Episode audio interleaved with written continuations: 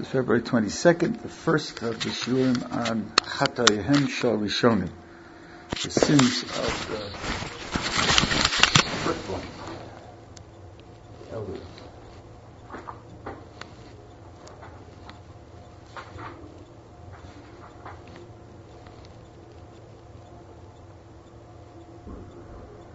Chatayehem Shal Gedolei Olam, sins of the greats of the world.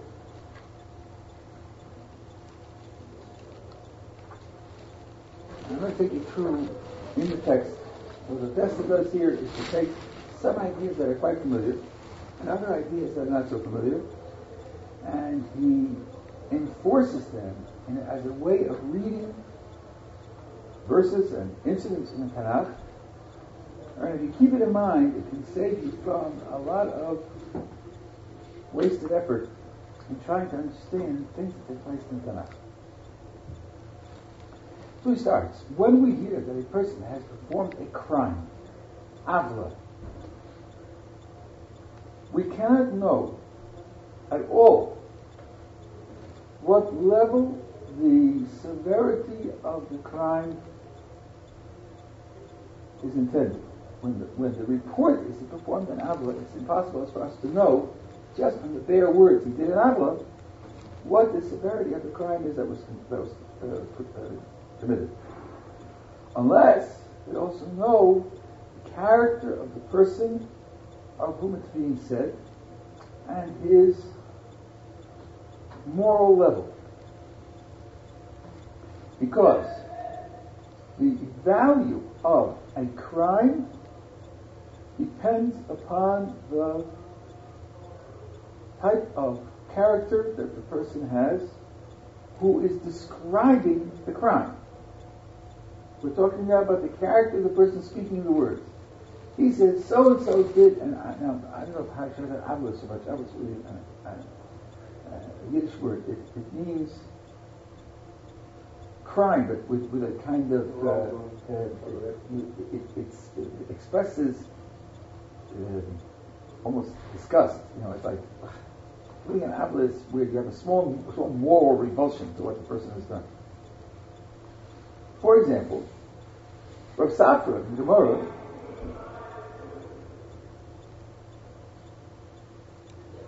for him, committing an avla includes not speaking the truth in your heart. Meaning, you think something in your heart, you make up your mind to do something, you don't carry it out, that's already a crime. That's already a crime.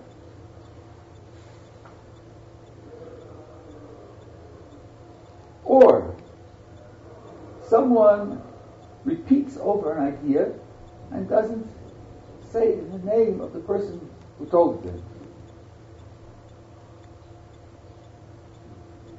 Now, for most people, if I make up my mind to do something in my heart, I don't tell anybody, it's perfectly okay to change my mind. I didn't promise anybody anything. Here's a case where to most people this is regarded as perfectly permissible, normal behavior.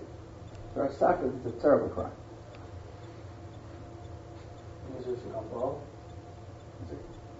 Um, I hear, I think of information. I'm an active person. I read a lot. I talk to people. I hear things. Am I required to remember the source of every piece of information I pick up? And now that's remembered, but to repeat I heard this from him, heard that from him, heard that from him. Most people don't regard that as a responsibility. It's normal to hear things and to get where they come from. Tosefta, he quotes here, says that this is an aspect of, of, of theft. Not everybody would regard it as such. So now, if a Safra says that a crime has been committed, or the author of the Tosefta says a crime has been committed, he may be talking about something which to the rest of us isn't a crime at all. To us it's just trivial or normal, normal behavior. So in order to understand what's meant when someone says crime has been committed, you have to know the standard of the person who's speaking.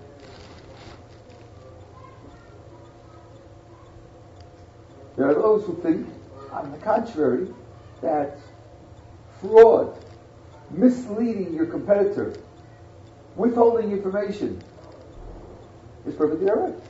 That's normal business competition. Industrial espionage. Get yourself better safeguards if you don't want me to steal your information. That is perfectly normal. So what would he mean when he says somebody committed a great crime? Maybe he took a submachine gun and blew up people on the street. How far would you have to go for him to be impressed and morally repulsed by an action? Whereas, because his standards of what's normal are so low. there are people who steal, and for whom stealing is, is perfectly normal, acceptable behavior. If that sounds extravagant to you, my wife had a book many years ago called The Professional Thief. It was an in-depth interview with a guy in the penitentiary. And his philosophy was, everybody steals.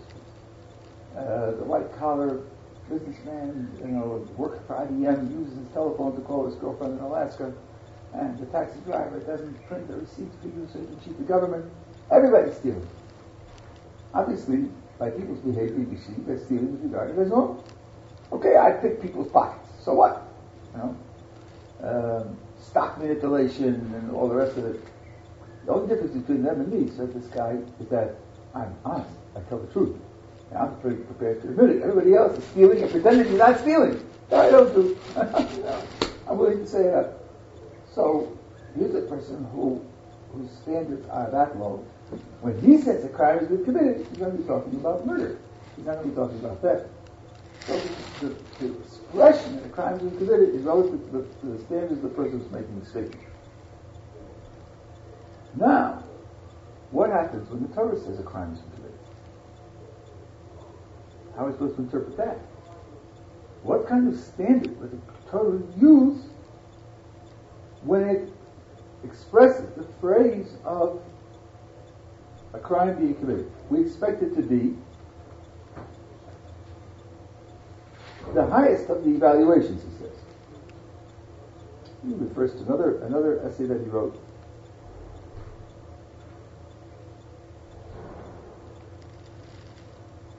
God says in, in, through Isaiah the prophet in chapter 55, My thoughts are not your thoughts, and your ways are not my ways, says Hashem. Just as high as the heavens are above the earth, so my ways and my thoughts are above yours. So if the Torah is going to express God's evaluation, we have to be aware, we have to be careful, not to read God's word that He reveals to us as we would take them from the New York Times or Time Magazine or, or some other more common uh, source. Therefore, he says, it's understood that when the Torah describes what it calls crimes, the analysis is extremely fine, extremely detailed, like a microscopic analysis.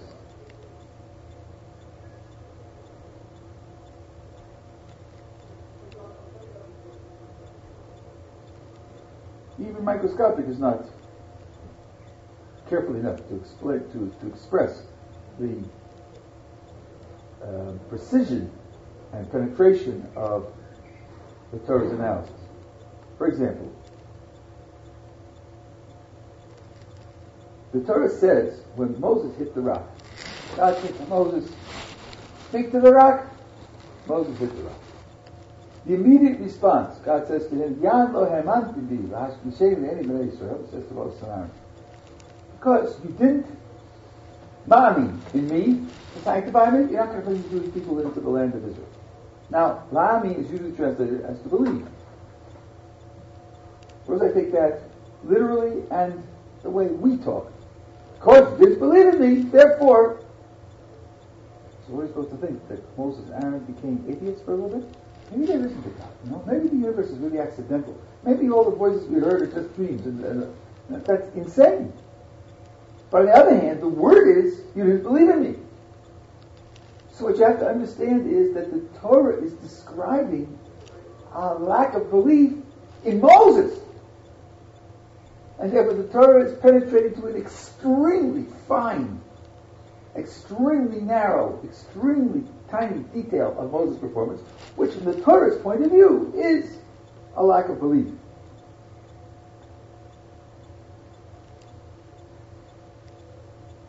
And one proof of it is the commentators struggle to figure out what exactly Moses' crime was. But easy to figure out on the spot what the crime, what the crime was. Abarbanel counts ten different interpretations of what the crime was. And he has objections against all of them. And then he breaks an 11th analysis. Which means that the Torah does not make a clear statement of what the crime was. Now, you know, we read that little paragraph. God says to speak, and uh, Moses hits the rock, and says, because you didn't believe in me. But it doesn't say, because you didn't believe in me and you hit the rock. It just says, because you didn't believe in me. So, one has to look for some kind of proof. What in the description of the event is the failure? And indeed, for example, some of the it wasn't the fact that the but the speech that he made. Shimun. Listen now, you rebels. Who told, who told him to call them rebels? Maybe that's the crime. Or maybe something else. And what we have out here is an illustration of a Talmudic statement, in Kechut God is exacting, uh, very exacting in simple language. He um, criticizes and calls to account those who are close to him to a hair's breadth. To a sorry. Hair's breadth. To the, to the breadth of a hair. Now that already means that it's only for them. God has a sliding scale. He doesn't evaluate everyone in the same way. Which, if you think about it, is just plain morality. Obviously, you can't expect two people from different backgrounds, different talents, different education, different family upbringing to behave in the same way. And what for one person will be a terrible crime, for somebody else will be all you can expect them. You can't expect any better. So when the Torah is talking about someone like Moses and it uses the language of crime, we have to appreciate what the language means. Just like you hear of Safra criticizing another one of his colleagues, one of the great Rabbana of the time, and says he committed a crime. you know, it probably wasn't armed robbery. You know, it probably wasn't burning down his neighbor's house. Some of Rav Safra, for whom making up your mind to do something and not carrying it out is a crime, do something like that. Because in his mouth, respect to these people, that's what counts as a crime.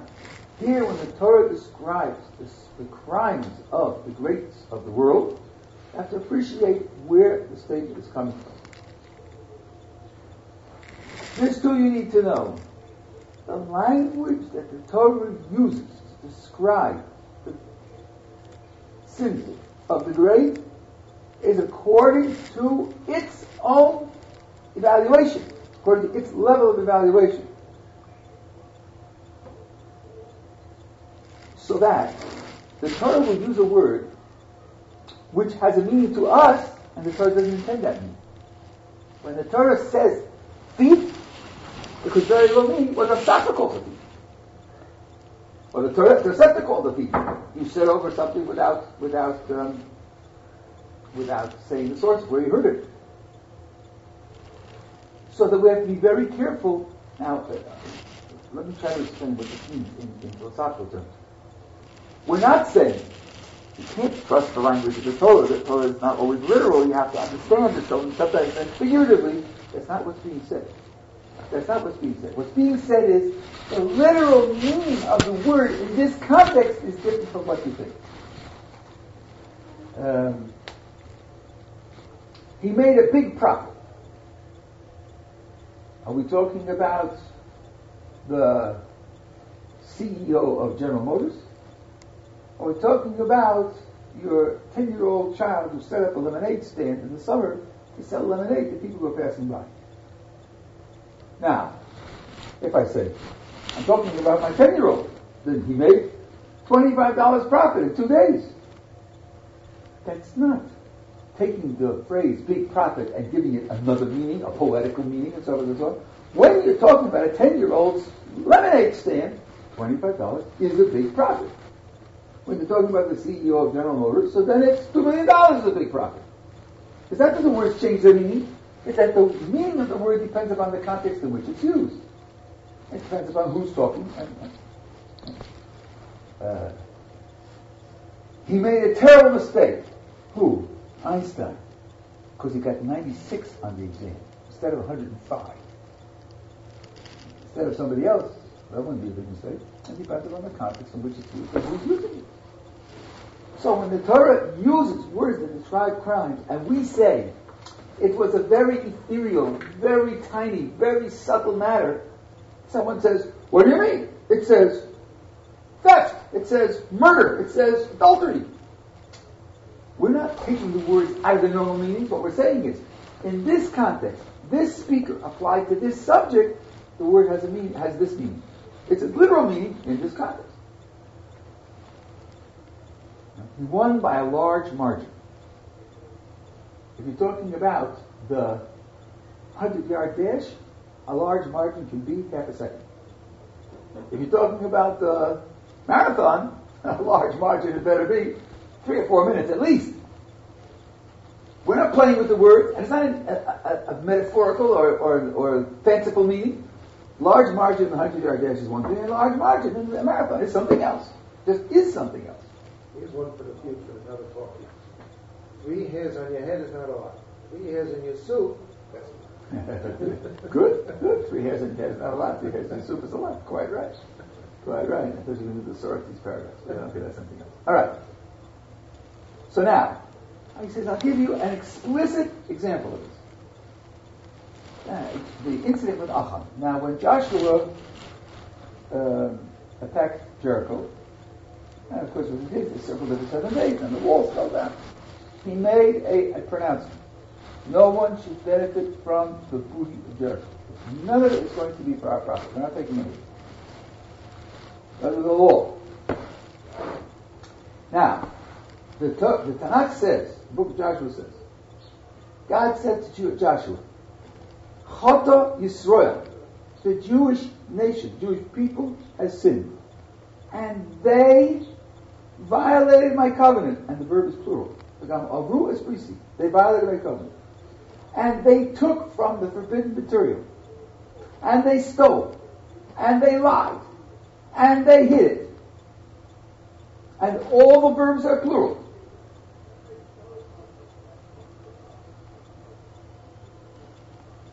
There's forbidden material in your midst, O Israel. And you're not going to be able to fight the rest of your battles until you remove that forbidden material from your, from your midst. Now, if I read these words with the dictionary, and without taking the context into account, Chata Israel. Israel sinned. Now, maybe that's not every man, last man, woman, and child. I would normally assume it's 50%. You're, you're, you're condemning the whole nation. So at least 50%. If it was a minority, why would you say the nation sinned? You say some Jews sinned. No, Chata Yisrael. And then all the verbs are plural. But what happened actually was only one person. Only Achan. He was the only person to steal from the, from the. And we know that because of how it was subsequently resolved. Joshua said to God, Who's guilty? God said, I'm not going to tell you directly. Perform the following test and the test was performed, and Achan was the only person identified, and he was punished, and they went to the next battle, and they were successful. So it's absolutely clear from the text that Achan was the only one who violated the ban. Nevertheless, the Tanakh uses phraseology, which, if you're not aware of who the speaker is and the standards of the speaker, you would get a completely wrong impression as to the extent of the crime. If we wouldn't know how the, action, the event really took place, surely we would have thought that it's not the whole of the Jewish people, at least the majority sinned, or at least some large uh, representative portion of the people, 30%, 20%. But in actuality, says that's what happened. The Torah, the Tanakh uh, informs us that only one person did. And even so, Uh, we call From, uh, uh, from, whole of the Jewish community, only one person took from the band material. How could that be suggest, uh, reconciled with the phrase Chata Yisrael? Israel has sinned, and they have stolen, and they have lied, and they have hidden. What you have to understand now, let's not make a mistake here. We're not saying well, you see, that's the way it goes. It's an exaggeration. It's one person and he's called Israel. That's already absurd. That's already absurd. If it says Israel, it's got to be everybody. Or the majority. It's got to be. So it means that when it says that Israel sinned and stole and everything else, it means they're implicated in the crime. They're implicated in the crime.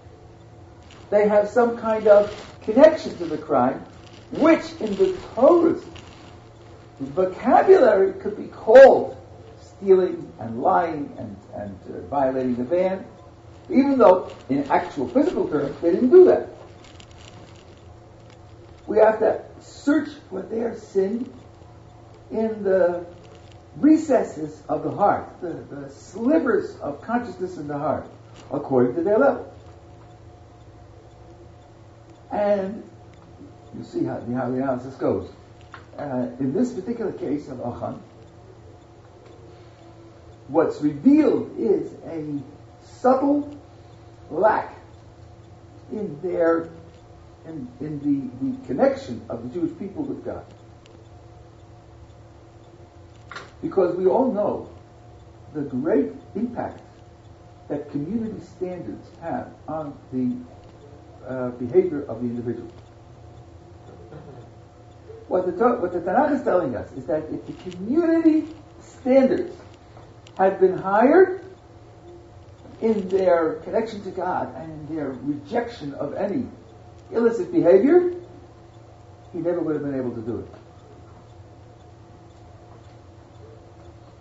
And this failure, the failure of intensity and consistency of community standards, justifies the language of the God, which says they all stole and they all cheated and they all lied and they all hid it and they all broke the covenant, even though in physical terms only one man did it.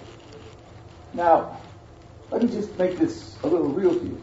He stole gold, silver, and clothes, and he hid them.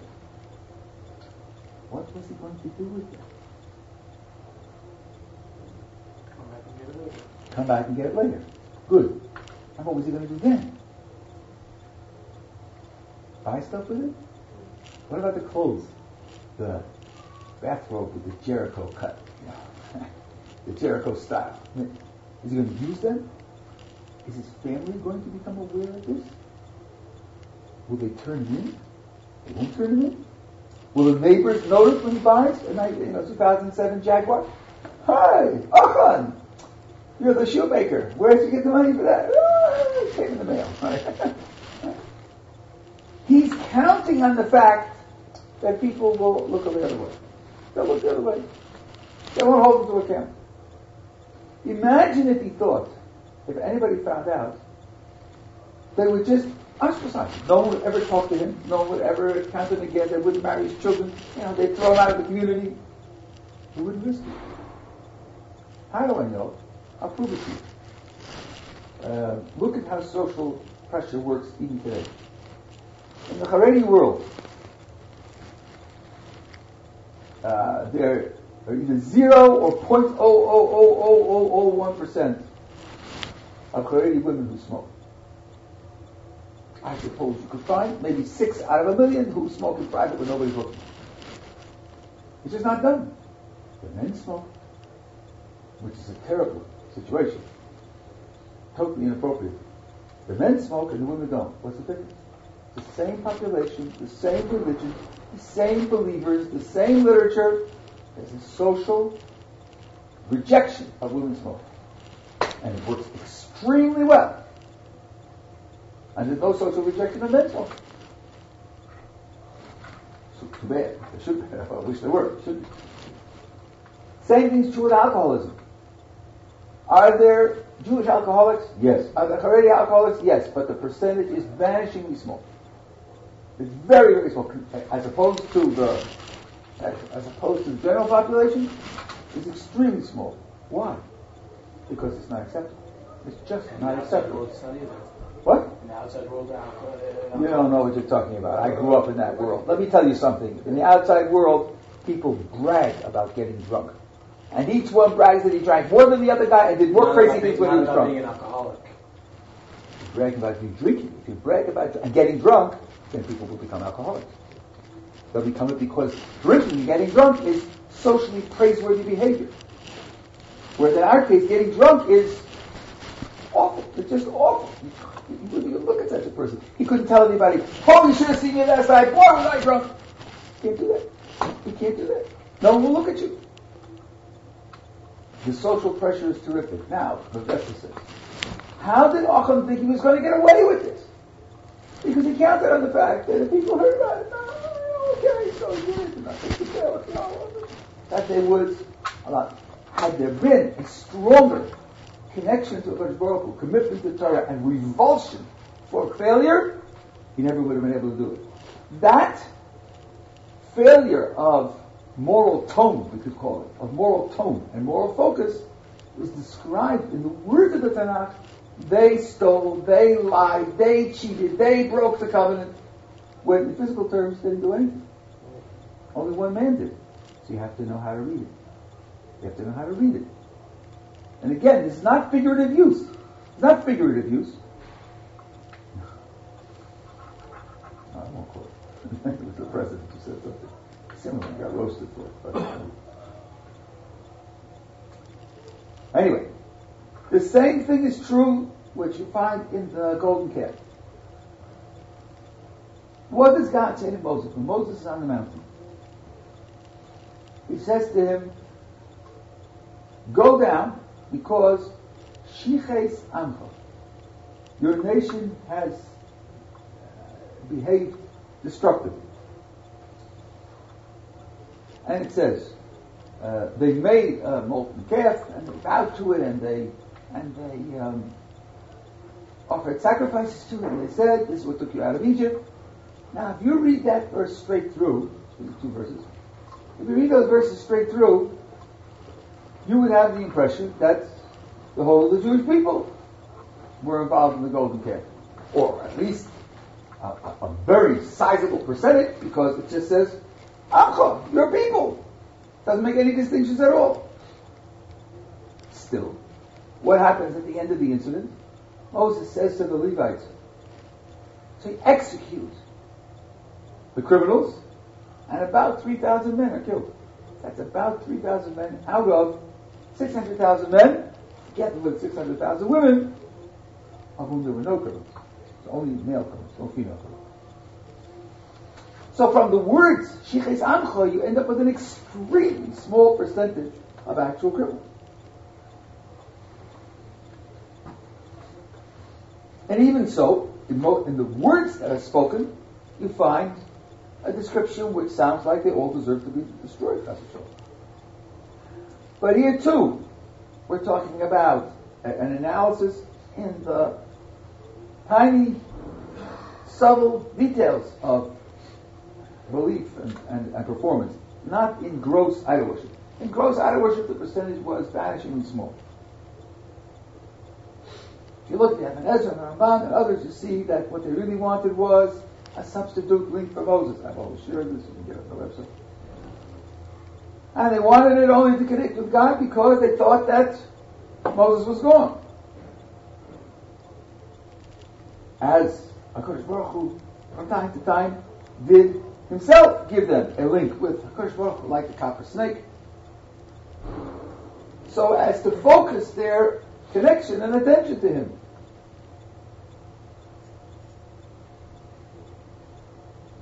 Only the Erev Rav, the mixed multitude of others, they wanted a, an idol. And that's why they were killed. But according to their level, according to the level the Jewish people, having just 40 days before heard the, the, the revelation at Sinai, and having gone from all the place to Egypt, and having witnessed the crossing of the, of the sea, for them to fall into even, even wanting a substitute for Moses and inventing it for them on their level, described from the point of view of the Torah, that could be called idol worship. Avodah Zorah. um, let me just explain. Avodah Zorah strictly means strange service. Strange service. It means service that's not appropriate. Usually, it means service of something that's not appropriate. It refers usually to idol worship. It's service, the kind of service that's really relevant to God, and it's addressed to something else. Here, it's creating a link with God that you weren't commanded to do, created it on your own. So, you are using an item to focus your service, service of God, for sure, not, not service of, of the idols. But it's a wrong item. It's a wrong link. On their level, that could be called a avodah Not in strict legal terms, but describing the failure vis-a-vis what could be expected of them, that's called avodah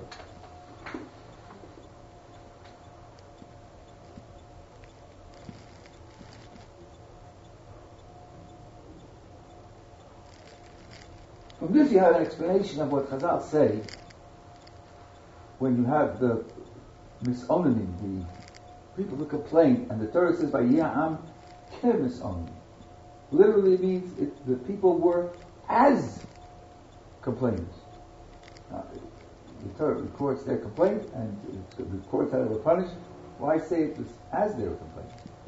So Chazal say, Mimehem v'chotu chaytu the Jewish people coming out of Egypt never committed a complete crime. They didn't get a complete punishment. Now, he's going to apply this to a statement which is very widely quoted and often misunderstood. As I'll say, anyone who says that Reuben sinned, the children of Eli sinned, we'll go through these stories in the children of Shmuel sinned, David sinned, Solomon sinned, is making a mistake. Anyone who says that these people sinned is making a mistake. Now, don't misunderstand. This is not a whitewash. This is not a whitewash. After all, the Tanakh describes their failures. It describes their sins. It describes the punishment they got for their sins. It can't mean they didn't sin. So many people will quote this way and will tell you, you see, if you think they sinned, you're wrong, you're not pious enough to understand that they really didn't sin. That's ridiculous. That's ridiculous. Especially those who got punished for it. They didn't sin and they got punished. No, this is what uh, Rav Dessler says. It means someone who tells you that they sin according to the speaker's evaluation of what a sin is, he's making a mistake. If he applies his own standards to them and describes what they did as a sin, then he's making a mistake. Not that they didn't sin, but the sin is described in the language of the Tanakh, from the point of view of the Tanakh, from the level of evaluation of the Tanakh, as applied to very great people. And in that respect, you have to know how to read what the words say and not take them as if they were describing your next door neighbor written in the New York Times. The words don't have the same meaning under those conditions. And that's why you very often find that when the Tanakh describes a crime, and Chazal say, it didn't happen the way you think. Can't take the word as if they're written about your next door neighbor. You have to understand who's writing it and who's being written about. And they give you another description and you say, oh my goodness gracious, that's not what the words say, and uh, it looks like they're just trying to whitewash. It's neither of those things. It's understanding the source of the, of the statement and, and the object to which it's applied.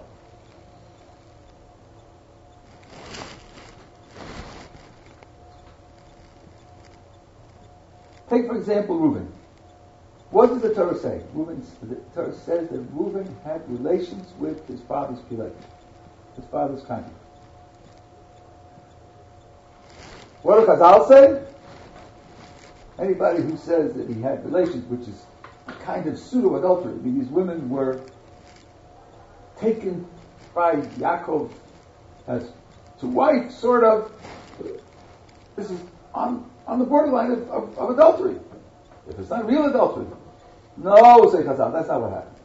What happened was that Reuven sought to protect the honor of his mother. What happened? What really happened was this. Yaakov had two wives, Rachel and Leah. He preferred Rachel. He wanted to marry Rachel. Leah was uh, inserted only through subterfuge. Then, uh, Rachel didn't have children, so he took, she said he should take her handmaid to wife. Leah stopped having children, she said, her handmaid to wife. So ended up that Yaakov living with four women. But his main residence was Rachel, because that, Rachel was the one whom he was committed to. Rachel died. Now what? Now he put his main residence together with Rachel's maid servant. At this point, Reuben, who's Leah's firstborn, said, listen, all, as long as Rachel was alive, understand. I, understand history. I understand you preferred Rachel. It's natural enough. But now, you're going to take up with the maidservant instead of my mother, who's the sister? That's not right. That's not right. So what happened? When Yaakov was out in the field, Reuben took his father's furniture, his father's accoutrements, and moved them from the maidservant's tent to Leah's tent. That's what he did. That's what Chazal said. That's going to stop. That's going to stop his father. It's a public demonstration of the feeling of the firstborn of Leah that what he's doing is wrong. Will it stop it? Who knows? You know, but you don't have to be guaranteed that something will work in order to do it. Surgery isn't guaranteed either. It doesn't mean people don't do it. That's what he did. So now, how could the Torah say that he had relations with this woman when what he did was move the furniture around? The answer is this. Reuben is taking a stand against his father's marital relations, against his father's marital policy. Okay, he's doing it by moving furniture around. But he's interfering with his father's marital relations. For someone on Reuben's level, how can we describe the seriousness of the crime? Indeed, had the Torah written what I just told you, had the Torah written what the oral tradition preserves, you wouldn't have known it was a crime at all. In fact, I must tell you, I'm very sympathetic to Reuben. I don't understand why Yaakov did what he did, and it was my mother, I think, you know, how come he's slamming my mother like that? You know, it's not right. We are so gross, we're so low, we're so insensitive that we wouldn't regard what he did as a crime at all. We think it was perfectly all right. So the Torah to communicate to us. Reuben committed a terrible avon. He committed a terrible crime.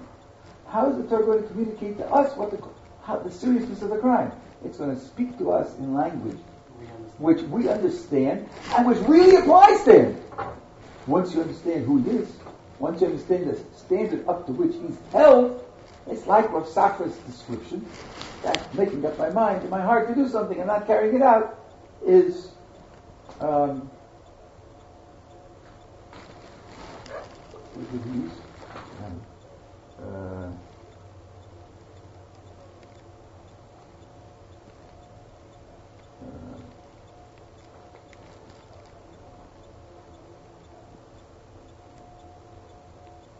theft. The kind of theft. Right? The case was somebody came in and asked them to buy something he couldn't interrupt, and the guy kept raising the price. And then when, when he could uh, speak to him, he said, I'll sell it to you for the first price. And the other guy said, what do you mean? I, I already showed you I was willing to pay a higher price. He said, no, when you said, you said the first price, I already made up my mind to sell it to you. So I can't take the higher price, even though he's willing to give it, because that would be theft. No businessman today would behave that. Came was on the telephone, didn't know his color. He said, hundred dollars, two hundred dollars, five hundred dollars, I'll five hundred dollars, sell me the thing. He said, I'm only taking a hundred because when you first said a hundred, I was already agreeing. Right? No one would do that. In fact, they rank you out if you did that. He it's stupid you wait four hundred dollars. Not for us, huh? Is an average, regular person expected? No, I don't think so. It's not. Uh, in fact, it's very interesting when Chazal describe the great, outstanding actions of great people. See, it's precisely because people, ordinary people, aren't expect, expected to do that. that these people are called great when they do it. That's a view that they make all the time. But it's something to strive for, it's something to try to imitate. That uh, qualifies him as great. So over here, when the Torah says that he committed adultery, you have to understand that on his level, what he did was equivalent to committing adultery. So that in terms of the Torah's expectations for him, these words are appropriate because they're being applied to him. Just like theft. In Rav mouth, theft would, would, would, would apply to a person who changed his mind didn't tell anybody he changed his mind. So it's not, again, it's not figurative use of the language. It's that in this context, taking into account the speaker and the one being described, um, it is a, uh, it, it's a literal use of the language. Solomon. The Tanakh says that in Solomon's old age he worshipped idols. He worshipped. Say Chazal, nothing like that ever happened. What happened was this. He had lots of wives. He married the daughters of foreign kings in order to cement alliances with them and in order to spread his influence, his wisdom. When he brought them to Jerusalem as his wives, he taught them the Torah, he taught them how to live as Jews, and they complied. Then he got old, able to supervise. So then they went back, some of them went back to their old ways, and they uh, practiced idol worship in Yerushalayim. Because he didn't control them, or because he married them in the first place, when they worshipped idols, it's accounted to him as if he worshipped idols. Now, usually we say, listen, everybody's living his own life. Everybody's making his own decisions. If you commit a crime, it's not my fault. Why, why, why would I be described as committing your crime? Because you're not Solomon. You're talking about the king. And the king was wiser than all men who, who ever existed. If he didn't, if he didn't um, take care to prevent this, then it's going to be described that way because the sin in his case is equivalent to worshiping idols. So the way to describe it in the language that we have is worshiping idols. That for him is worshiping idols. Not that he could be tried in court and punished for it as an idol worshiper, just like Rav Safra could not be if he had uh, taken the higher price couldn't be tried in court as a, as a thief, but he's saying that morally, morally, in the case of this person, it's equivalent to theft. Now, next time, in Hashem, I'm going to broaden the, the discussion. The truth is that in every one of the cases that Rav Dessler mentions, there is evidence in the written Tanakh also that the low reading that Reuben committed adultery, that Solomon worshipped idols, that the low reading is not correct. It's not just that. Because we understand the standards of the Torah and the standards of these great people, that we understand on general grounds, it shouldn't be right to think of them as committing the low crime, but understand that it's a description that the Torah is making for the, for the particular uh, application of these people. It's not just that. That itself is an important observation. But there's evidence within the verses themselves that taking it in the low meaning, as if it would be applied to your next door neighbor, is not correct. So that you have more than just a general philosophical position that these great people wouldn't commit these kinds of crimes, and the Torah writes on a high level, which has to prove to us. He proved to us with examples the Torah writes on a high level. It's not just that, but there are other verses in each of the cases which indicate that you can't take it on the, the low level alone, uh, and, and that means that his case is backed up even by what's in the explicit text itself, not just on, on the basis of this philosophical observation as to how the text should be understood. We'll, we'll pick that up next time.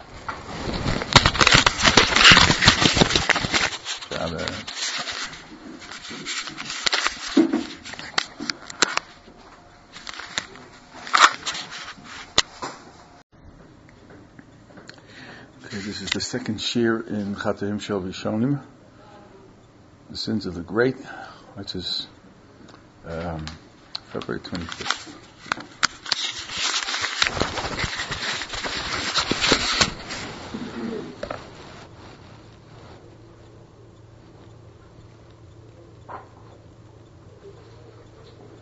Okay, yesterday we introduced the best main idea which is that when you read a critique, a statement of crime, you have to know who's speaking and who's speaking about. Otherwise, you can't tell what the statement means.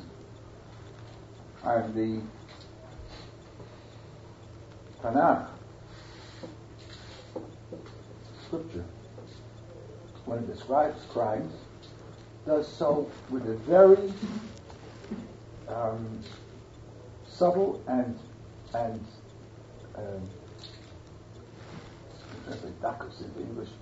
Uh, it, it applies to tiny details, details that we might regard as insignificant, or certainly not as um, gross crimes, and the Tanakh described them as gross crimes because its standard is very high, and the people to whom the standard is applied would have been expected to live up to such a high standard.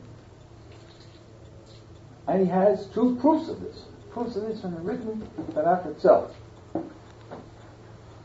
One is the case of Achan, where there was a, ban, a ban on the spoils of Jericho, and only one person violated the ban, and the Tanakh describes it as if the whole of the Jewish people violated it. It says Israel, the Jewish people, and verbs are all plural, which would mean either everyone or a majority, or at the very least a very sizable minority, and in fact it was only one man. Why? Because the Torah is describing, the Tanakh there is describing the failure of social standards against crime, which would have made it psychologically impossible for a person to fail. And even though the nation as a whole was guilty of its psychological and social standards against crime, they're painted with the same brush, but they stole, they cheated, and they lied,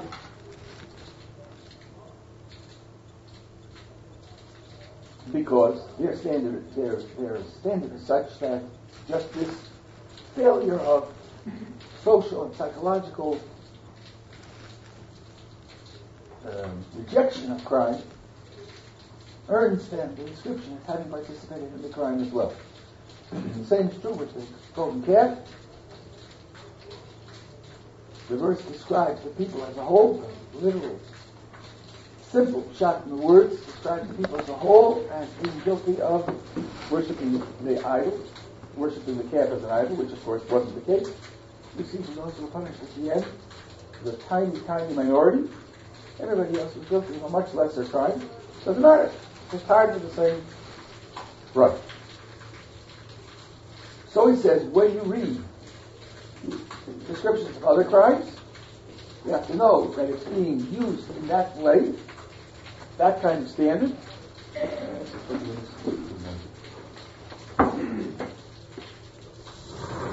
And not to read it, not to read it as if it were a little description of a lesser person by the New York Times, where it would simply be taken literally. And he gives two examples. When the Gemara says anybody who says that Reuben sinned.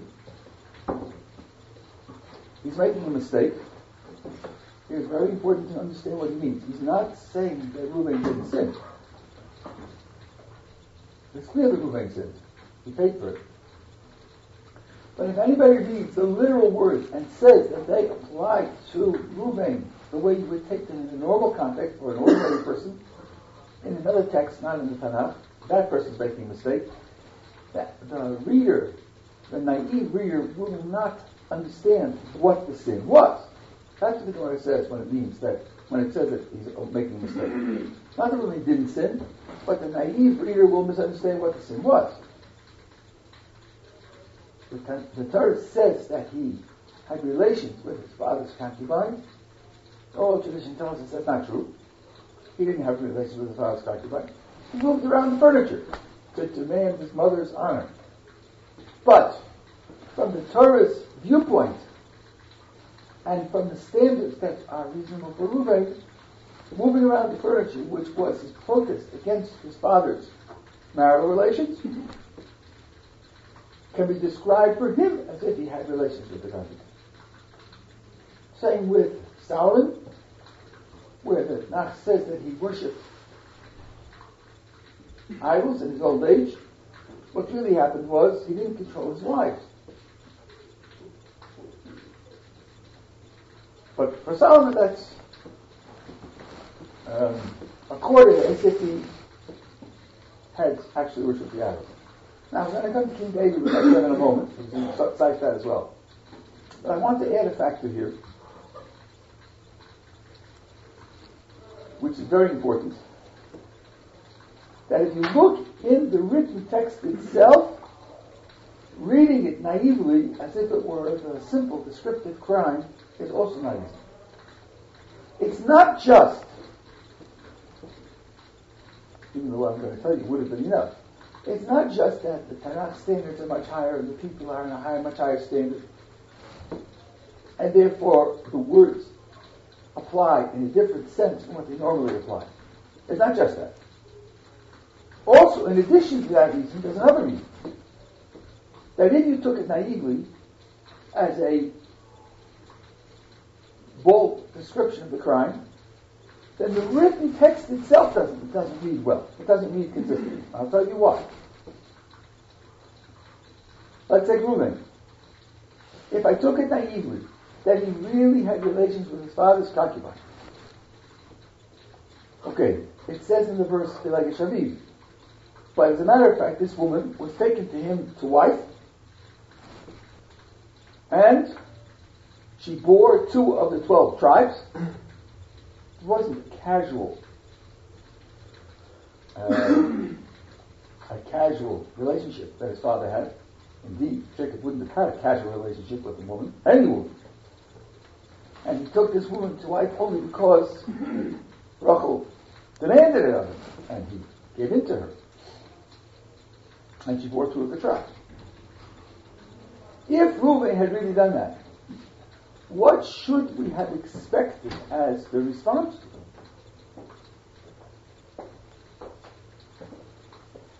In the, the relationships that existed before the Torah was given, what makes a man and a woman, husband and wife?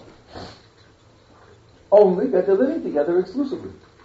That's all it takes. It doesn't require witnesses, it doesn't require uh, chuppah and kedushin. And if a man and a woman are living together exclusively, that makes them husband and wife.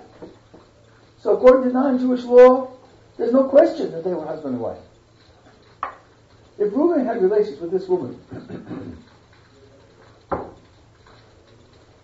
he would have to be killed. He would have to be killed. Now the Torah says explicitly that Reuben, that Jacob found out what Reuben did. What happened as a result? Nothing. Zero. For years and years, nothing happened. So if you really thought that it was literal, you'd have a gigantic puzzle. How is it that Reuben, so to speak, got away with it? what about punishing him? Now it's true, he did get punished. When did he get punished? Decades later, when Jacob is dying, and he comes to give a final message to each of his children, including a, a blessing and a prediction for the future. These blessings are prophecy. What's going to be their position in the future? And Jacob says to Reuben, You're my firstborn. You should have been the source of the kings, and you should have been the source of the priests. All of that belongs to the firstborn. But you made this mistake, so you lost it. You lost it all. Historically, it's a gigantic loss. He should have been the leader of the Jewish people in all respects, and he lost all of it because of this incident. Okay, that is a gigantic loss. But if it were the crime as it's described in the Torah and read naively, that's not nearly enough. That your descendants, hundreds of years from now, won't have this distinction, but will have that position. He should have been killed on the spot. So, reading it naively, as if he really had relations with this woman, creates problems. Creates problems in the written text. So that when Chazal tell us that something else entirely different happened, it's justified because, as Rav says, the standards that the Tanakh uses to describe crimes are much higher standards than, than we normally employ. But even the written text alone is hard to read, literally, because of, of the fact that no, there was no reaction to it. The same is true with King Solomon. At the end of each king's life, the Tanakh sums up his life. He lived so many years, he died, he did what was right in the eyes of God, he did what was right, but he didn't remove the private altars which were against the law, and he should have done that. He was an evil king and he was killed because he did terrible crimes. The king's life is summed up. In the summary of Solomon's life, no mention is made of this crime of worshiping idols. It just doesn't fit the style of the Tanakh. The style of the Tanakh is to sum up his life and to mention the outstanding elements in his life. Idol worship for someone like Solomon would have been a very outstanding element. And it's just passed over in silence.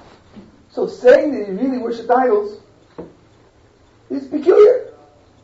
And the written text itself, you take the peculiarity in the written text itself, and you take what Rav Dessler tells us about the standards that they have for writing, for describing crimes, which is justified in the written text itself, then it seems to me what Chazal are telling us here is not far into the written text. The written text needs something like that. Now, I don't know a way of, of drawing the particular description that Chazal make out of the written text. That I don't know how to do. To say that Reuben really had relations with this woman is very difficult. To say that he moved around the furniture in order to protest his mother's honor, that I don't know how to get out of the words in the text. But something needs to be done, and Professor has explained to us the basis on which the oral tradition preserves the truth. It's not that the oral tradition we invented. Of course, it's something goes all the way back. But it's not a foreign element in contradiction to the written text. It's, the written text demands something like this. And therefore, in the written text itself, there's room for, there's a kind of invitation for this element of the, of the oral tradition. Now, the last example that he brings is the case of King David. And because that's, in certain ways, the most difficult case, and because it can cause a lever, because of irresponsible, very popular literature, that's probably redundant. literature is, popular because it's irresponsible. Um, I want to go through it in a little bit more detail. Uh, that's, that's bring the detail. What does the naively read Tanakh say? It says King David was on the roof of his palace and he saw a beautiful woman and he inquired as to who she was and he had her brought to the palace and he relationship with her.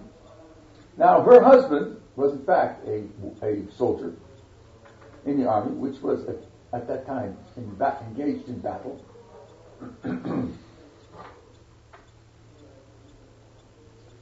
the husband comes home with a message for the king, David. And David says to him, um, Well, you came home from the battle. You're not going back till tomorrow. Go home. And uh, soldier says, Would it be appropriate for me to go home when all the other soldiers out there at battle are facing danger? Disobeys the order. The next day, when he goes back to his unit, King David says, I have a, I have a letter for your commander. And in the letter, King David writes to the commander, Next time you're in battle, I want you to give a secret signal for retreat to all the soldiers in your unit, except for this one who was bearing this letter. Don't give him the, the, the signal for retreat, so that when you retreat, he'll be killed in battle. Everybody else will retreat, and he won't retreat, he'll be exposed and be killed. Which is exactly what happens. Very nice. Mm. That's very nice. Well, this was I'm glad that your moral sense is not sleeping. I'm glad that you're awake and morally alert. And that's what happens. After which, King David takes this woman, Bathsheba, and she becomes his wife. Did her husband know when he came home that this was going on or not? No, there was no anything. She was with him then? What's that? So she was with him then?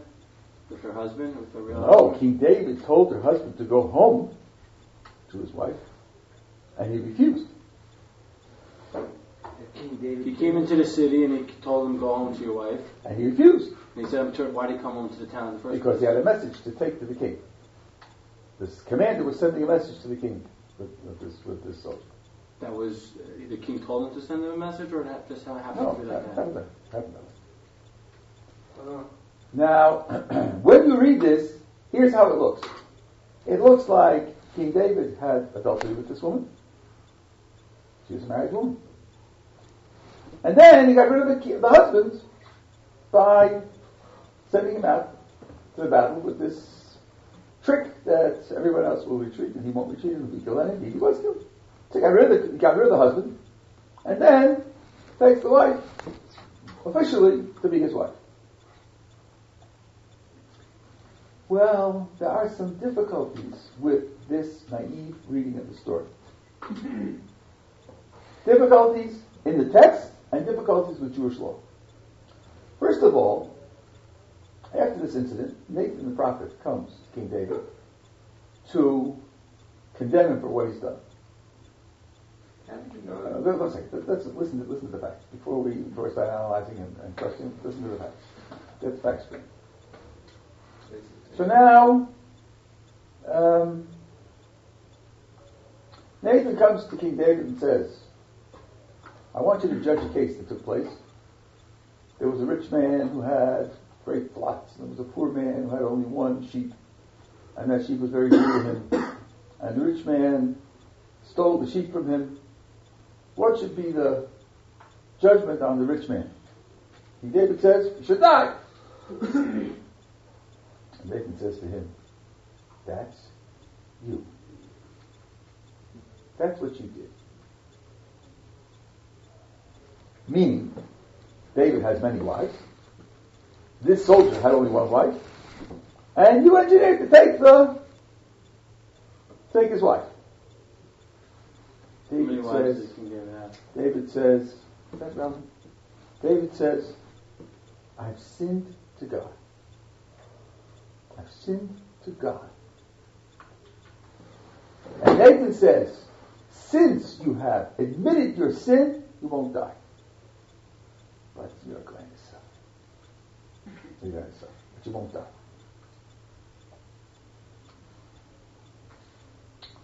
Well, it's a little odd that David admits his crime by saying, I've sinned to God.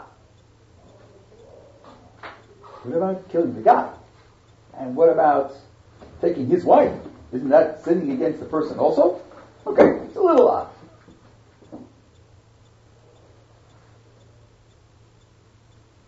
Indeed, in, in Psalms, where this is repeated, King David says, I've sinned only to God. To you alone have I sinned.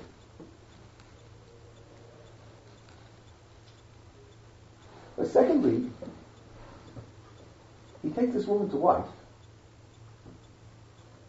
Now it's true, the child who's born as a result of that first relations before the husband dies, that child dies. But he keeps her as a wife. And guess what? The next child is named Solomon. He's King Solomon. And she remains his wife until she dies. Until he dies, actually. Until King David dies. And she's the mother of Solomon, who then becomes the line of the Messiah. Now, we have a rule in Jewish law. If a woman commits adultery, she's forbidden to her husband, willingly, she she's forbidden to her husband, and she's forbidden to the adulterer forever. Nevertheless, David keeps her. Not only does he keep her, but out of that relationship comes Solomon, who then is the line of the Messiah. So, something peculiar is going on here. If this first relations that he had with her was really adultery, then he could not continue to have relations with her.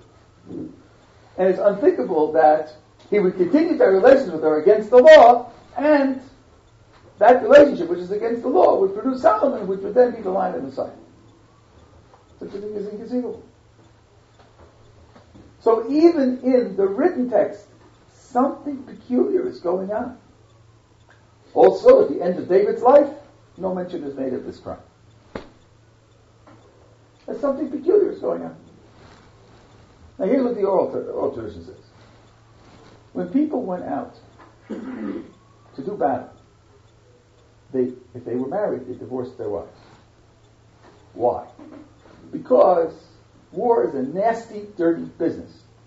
And when people die in war, not always are there witnesses to testify that they died.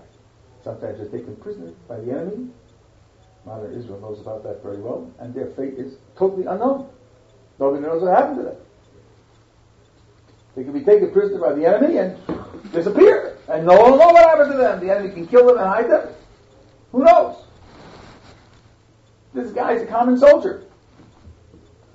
So, the standard procedure was that you um, divorce your wife, and when you come home, you remarry her. We're not talking about a Kohen here. This can go on any number of times. No problem with it. Now, it says when King, King David saw her from the rooftop, he inquired as to who she was. Why did he bother to inquire? If you're talking about an autocrat who uses his power wanton, doesn't care about adultery, and uh, what there was to make. Take her because you want her. No, he inquires who she was. Where did he find out? Found out that this is a wife, one of the soldiers, which means she's not married now. She's not married. So he says, and it doesn't say that he raped her.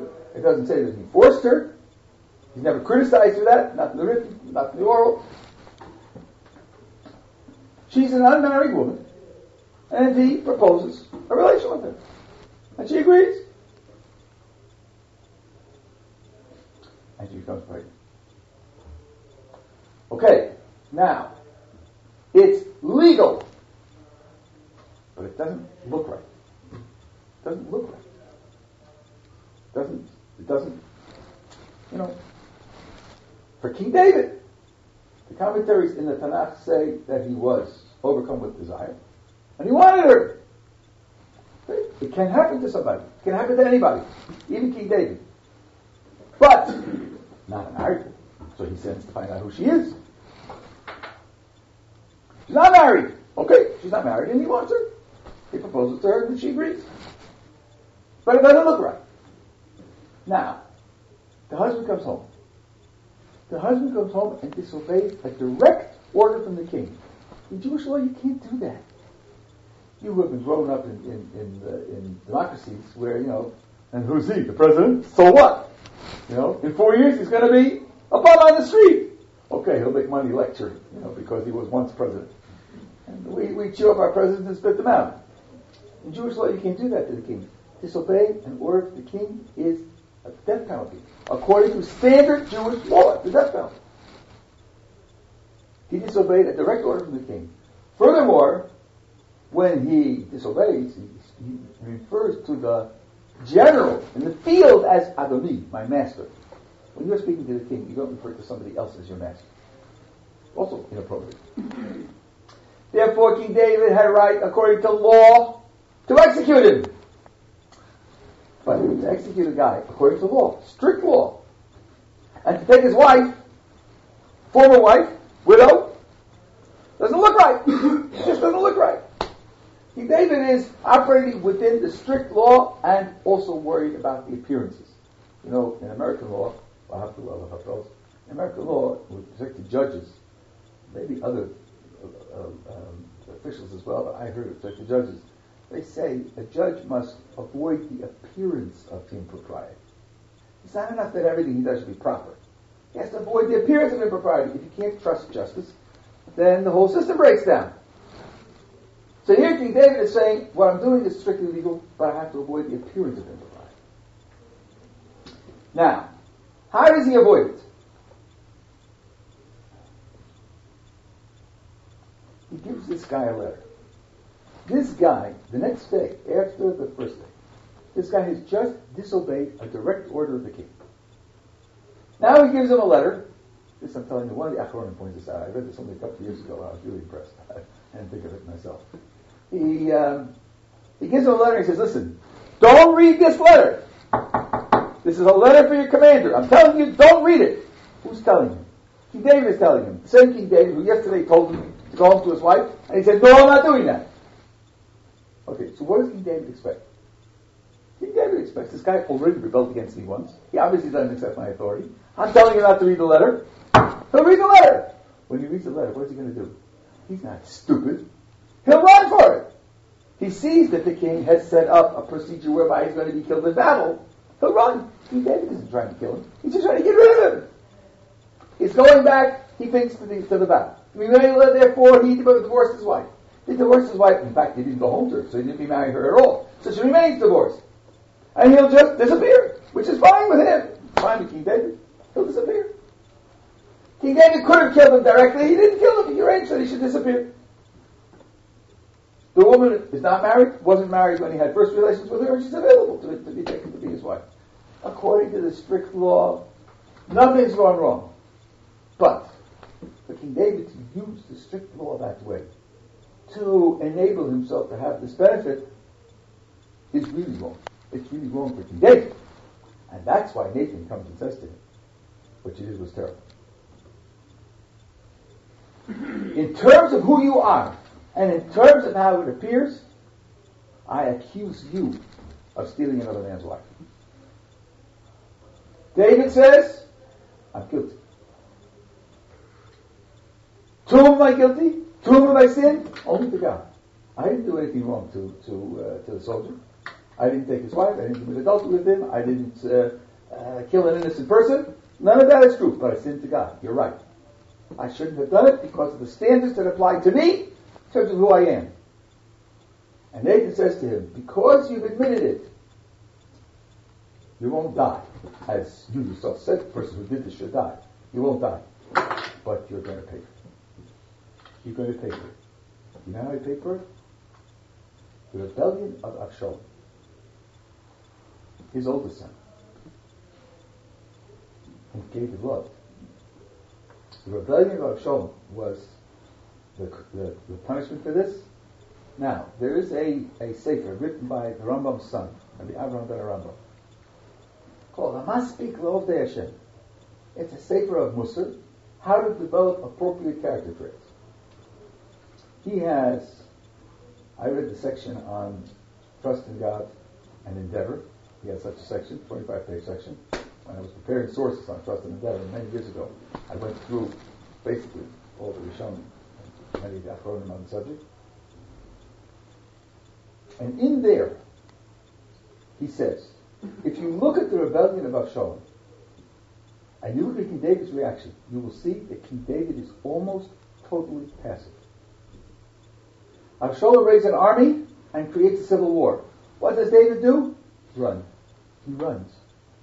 He instructs his soldiers, don't engage them in battle. Just run.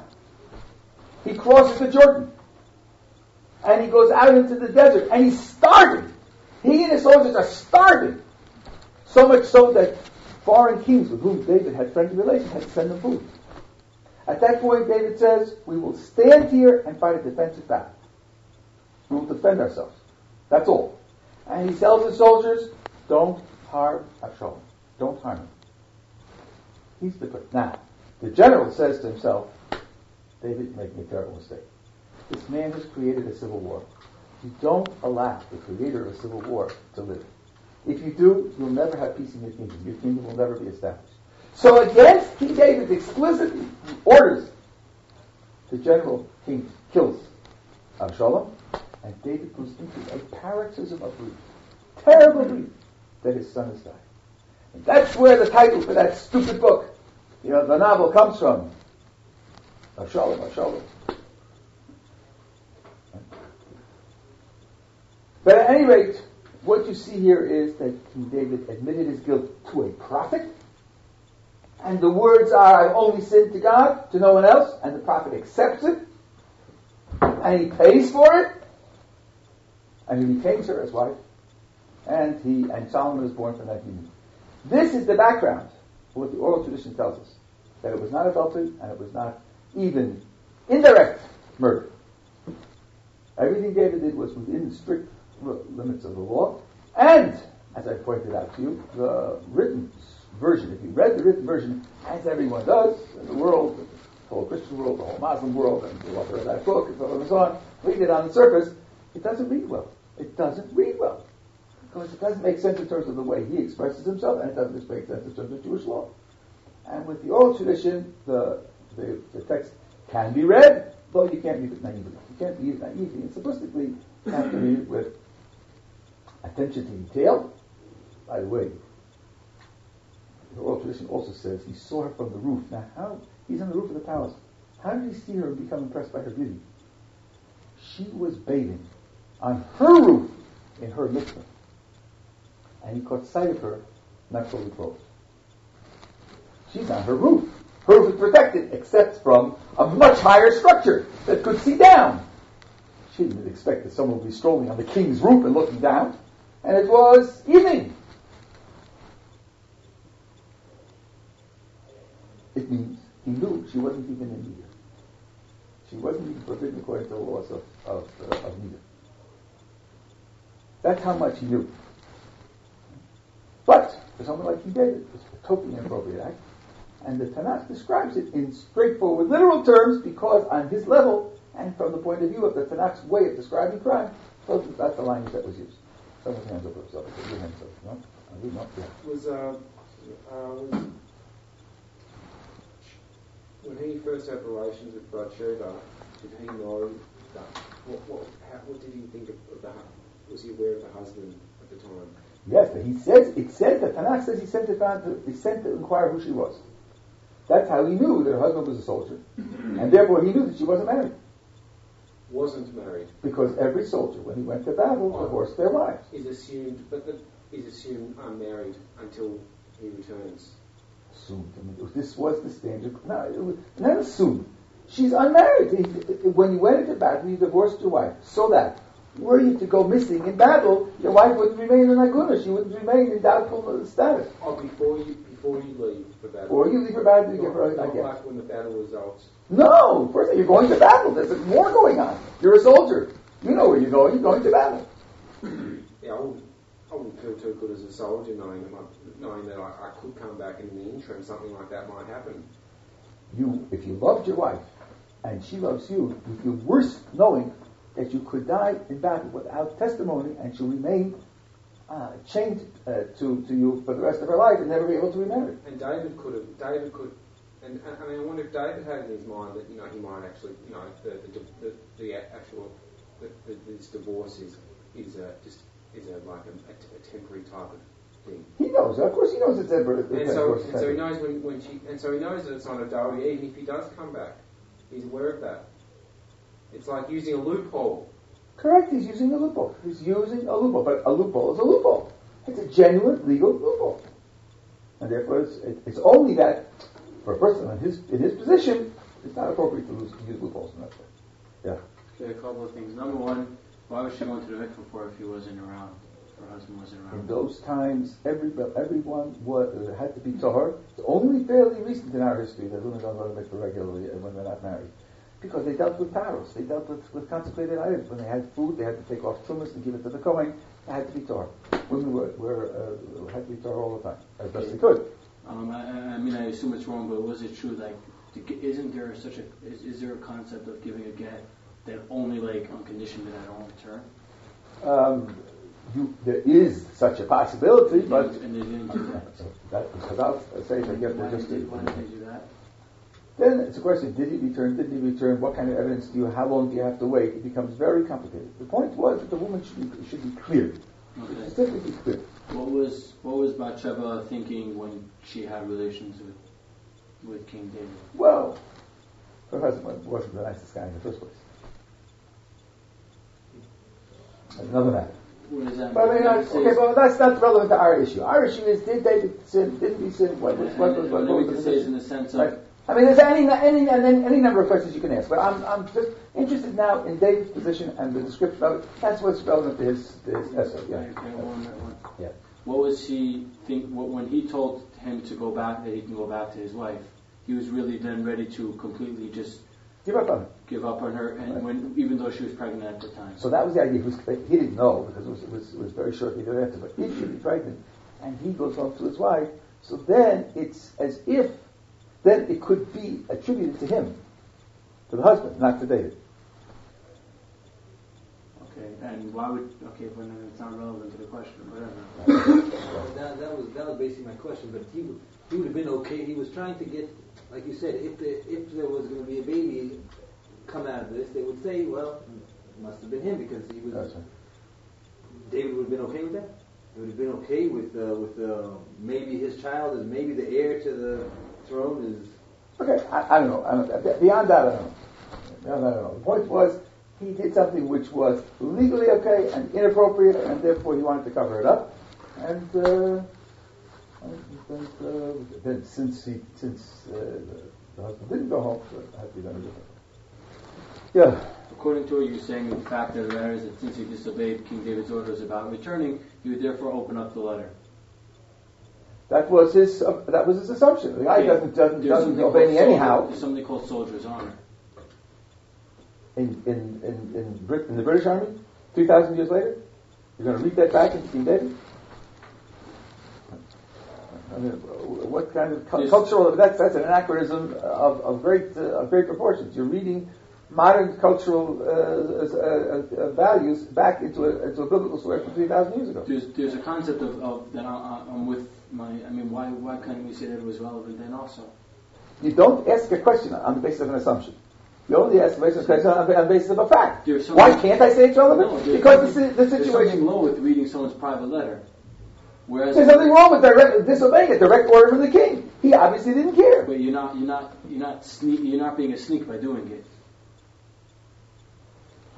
In our in our uh, in our uh, morals, armed robbery is less reprehensible than theft.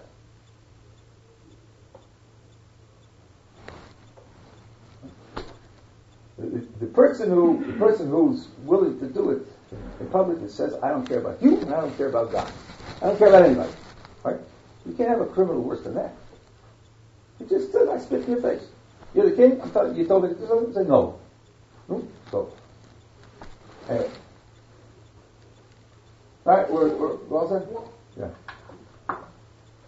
Um, maybe David was afraid, not afraid, but he thought he realised that by by this this guy disobeying the first order, that he might, um, if he, if he would ever find out what happened to David, he, what, what, David did, he may be a threat to David's uh, kingship because you know he has he has the I'll say the guts to not abandon his men. This is not the commander now. This is a, a plain soldier. Not abandoning his men. That's what he's talking about. He's giving a, a, a letter to the commander. He's not the commander. And He's, he's one of the soldiers. And the letter to the commander says, give a sign to, to of retreat to your men, and not to this one, so that when in the next battle you give the sign to retreat, everyone will know to retreat except him, and he'll be killed. Yeah, the first thing he did was not was refuse to stay home because he knew that his his fellow soldiers were out there fighting. He said, "Dave, I'm not going. I'm going to battle." No! He said, go home tonight! Yeah, And he said, I'm not going home tonight. Tomorrow's going back to the battle anyway. He didn't stay home extra time. What's the question of staying home extra time or not staying home extra time? Okay, we're, getting off the, the facts here. Now, um, what Esther then says, there's another element in the story which has to be understood. Um, oh, that's-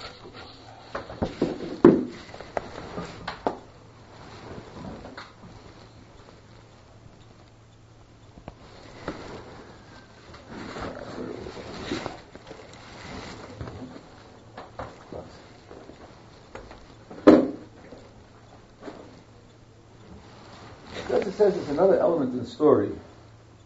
Um, we naturally assume that when people make progress, spiritual progress, they graduate from one level to the next.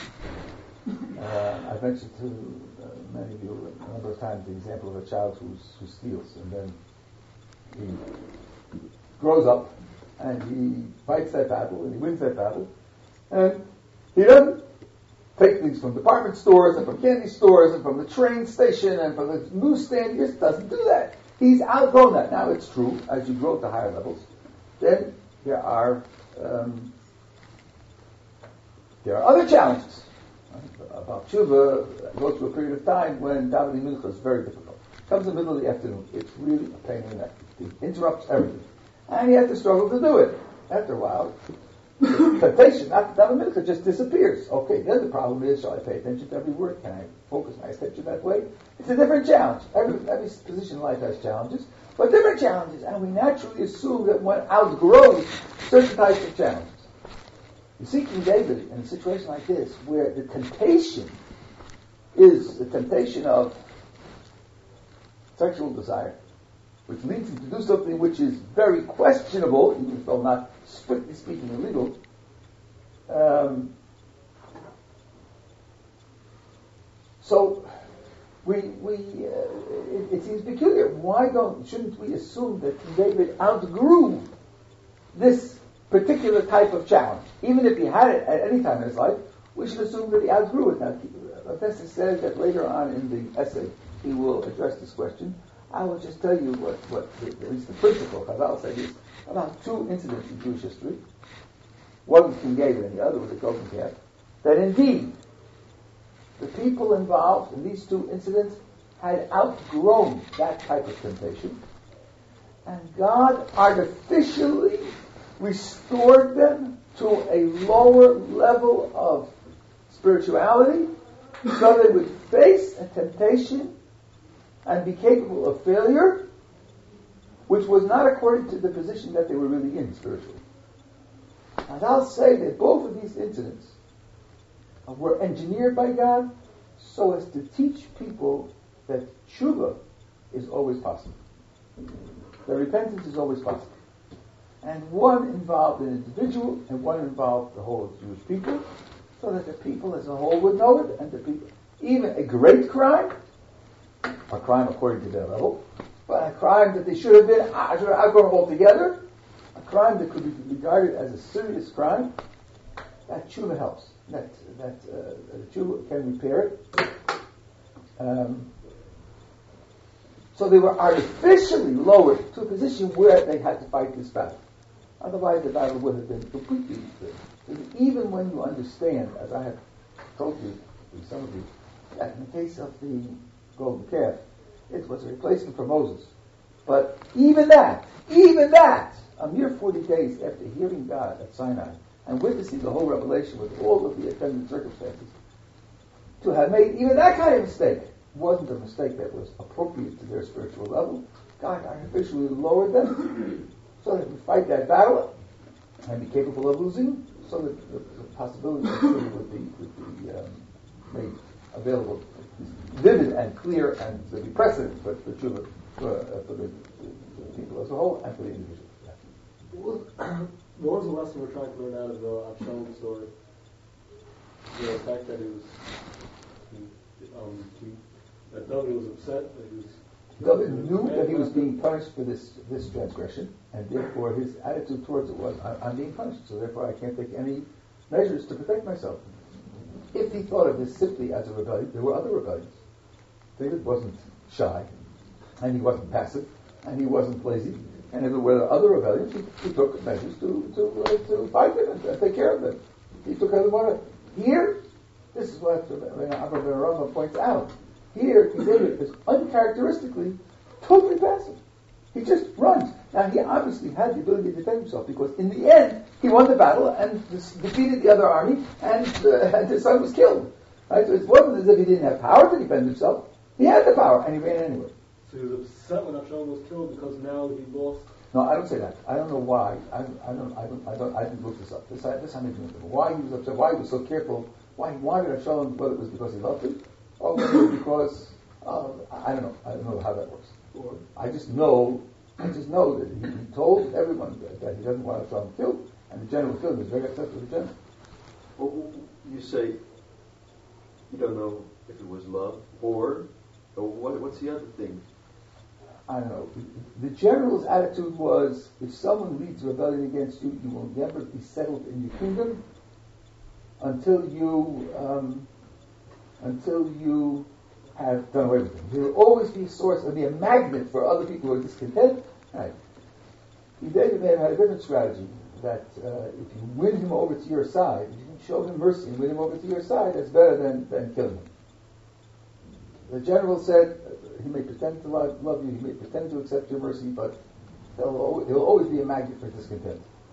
So it could be that King David had a different way of, uh, of dealing with him. He just went to Dafyomi that um, why did Esther invite Haman to the to the banquet, first banquet and the second banquet? There's a variety of of, um, of explanations. One is based on a verse in Mishlei which says, "You have an enemy, feed him when he's hungry and give him to drink when he's thirsty. You should treat him with kindness. That's how you should treat your enemies."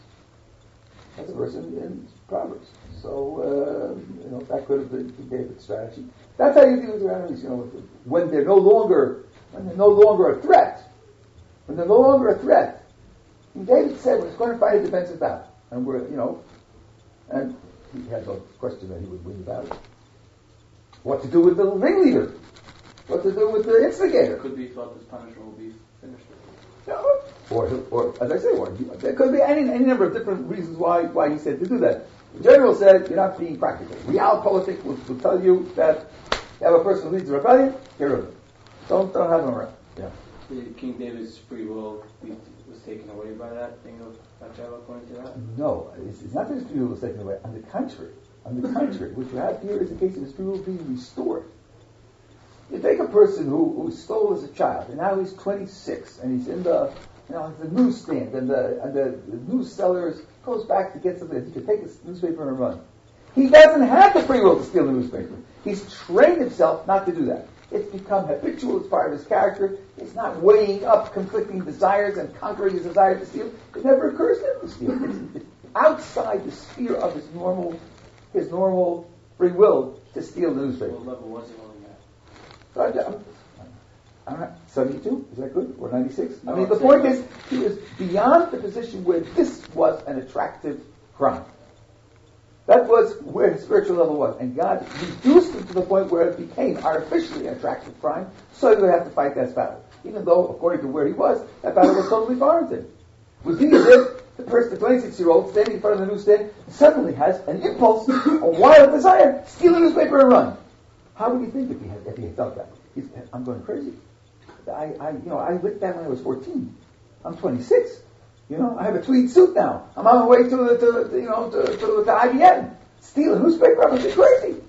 Right? It's that kind of something that's totally out of character for the person at that time in his life and that, and that, that spiritual level that he's on. And that's what it was. Yeah. I have done something which, in terms of God's standard, was inappropriate. That I'm admitting. But according to the strict, the strict law, what I did was not inappropriate. God would not want me to do this. I. We don't have such standards down here. If, I, if Hashem would want me to do X, and I do it, I'm doing a sin down here. But you haven't been here from the beginning. Oh, you, you were here the last time. Remember Rav Safra. Safra says, if I agreed in my mind to do something and change my mind later, then I'm, I'm a thief. Uh, you have standards down here that when a person does that, you're going to catch him in court and say, I heard you mumbling in your sleep. You said $100. Now you're asking 500 No, no, no, no, you're a thief. We don't have standards like that. It's a standard for Rav Safra. It's not a standard for us. Can you do it to fill in in your mind? Do they get credit for it? You know, it, it, um, Okay, this is Chata'im shall be shall be showing the last shiur. Today is the twenty eighth of February.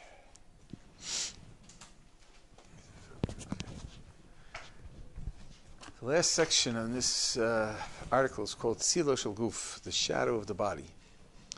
Rav Dessler has here a very important idea and uh, quite a number of applications to sections of the Gemara. I hope I'll be able to do it for you. Let's just try to go through it with you if I can. Um, he says, Every place where light does not enter, there's darkness. But there are places where light enters from the side. There is a body which prevents light from from entering directly, but light comes in from the sides, so it's not totally dark. And that's called shade, tseil. There's a big difference between nighttime and shade, because as we know, we're standing in the shade. It's not totally dark, but the light light doesn't come in directly. Now, he's going to use the concept of, of shade in a very general sense. Anything that reduces the intensity of the light at all is called, in his terminology, tseil. Even clear glass, which passes the light through, does not pass it through completely. There is a slight reduction of the light. Uh, understand, when light goes through glass, it's not that it goes through the spaces between the, the atoms. It interacts with the atoms. That's why your, your eyeglasses change the focus of the light rays. And that means some of the light is lost, some of the energy is lost, even though when you look at it, you don't see a difference. But if you have a light meter, you would see that there's a difference. There's a slight reduction. And even that is what he wants, he wants to include in the concept of tseil. So it is in serving a Kodesh Baruch Hu, in serving God. The crucial aspect that he wants to stress as a Baal Musar in, in serving God is that his heart should reflect the divine light, or should it should be penetrated by the divine light. That is to say, his inner reality should reflect his outer presentation. That requires an, a purification of his materiality, which is uh, zikuch hachomer. It's a term that's used in many places, he says, which removes the timtum, which we spoke about in the previous section, the blockage of the physical, from his heart. And that means that the light of spirituality can shine through. That's the light coming from a Kodesh Baruch Hu, from God. And as Ramchal says in the beginning of his essay on redemption, that God's light shines equally everywhere. However, it reaches depending upon the blockage that it has to overcome.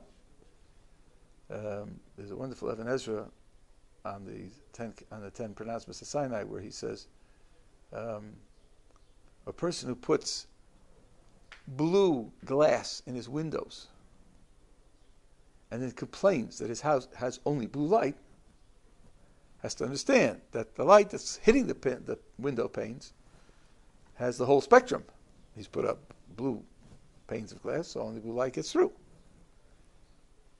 Now he says, even the greatest tzaddik, the most righteous person, where in gross terms there's not a blockage against the truth reaching his heart, still, from the very fact that he's in this world, the lower world as he puts it, and he has free choice, he has free will, of necessity there is some tseil. There's not a blockage, but there's shade. The light doesn't reach through completely. Because it, the side, he calls it Ra, evil, that requires a whole hour to explain what the word evil means here. But anyway, the, the light doesn't completely penetrate his heart, doesn't, doesn't reach it with all intensity. And the effort that the great people in the world had throughout their lives was to purify this result of their materiality, step by step, going after the narrower and thinner and more subtle elements of this materiality. And that's an endless process for anyone who is in this world. Now he gives a long sequence of examples of this. Uh, Moses, of whom it is said that he saw in prophecy through a an aspaklaria meira. We spoke about this once. There are many explanations. Uh, can either mean um, mirror or lens, and we took it in its explanation as lens. And meira means it's bright, shining. So much so that his is no greater than his brightness of his lens, clarity of his lens in this world. Still, Chazal say, the Gemara says, Moses never went higher than 10 tefachim, 10 handbreadths. It's actually like 4 inches, 3 and 3.8 inches, whatever it is. Not higher than 10.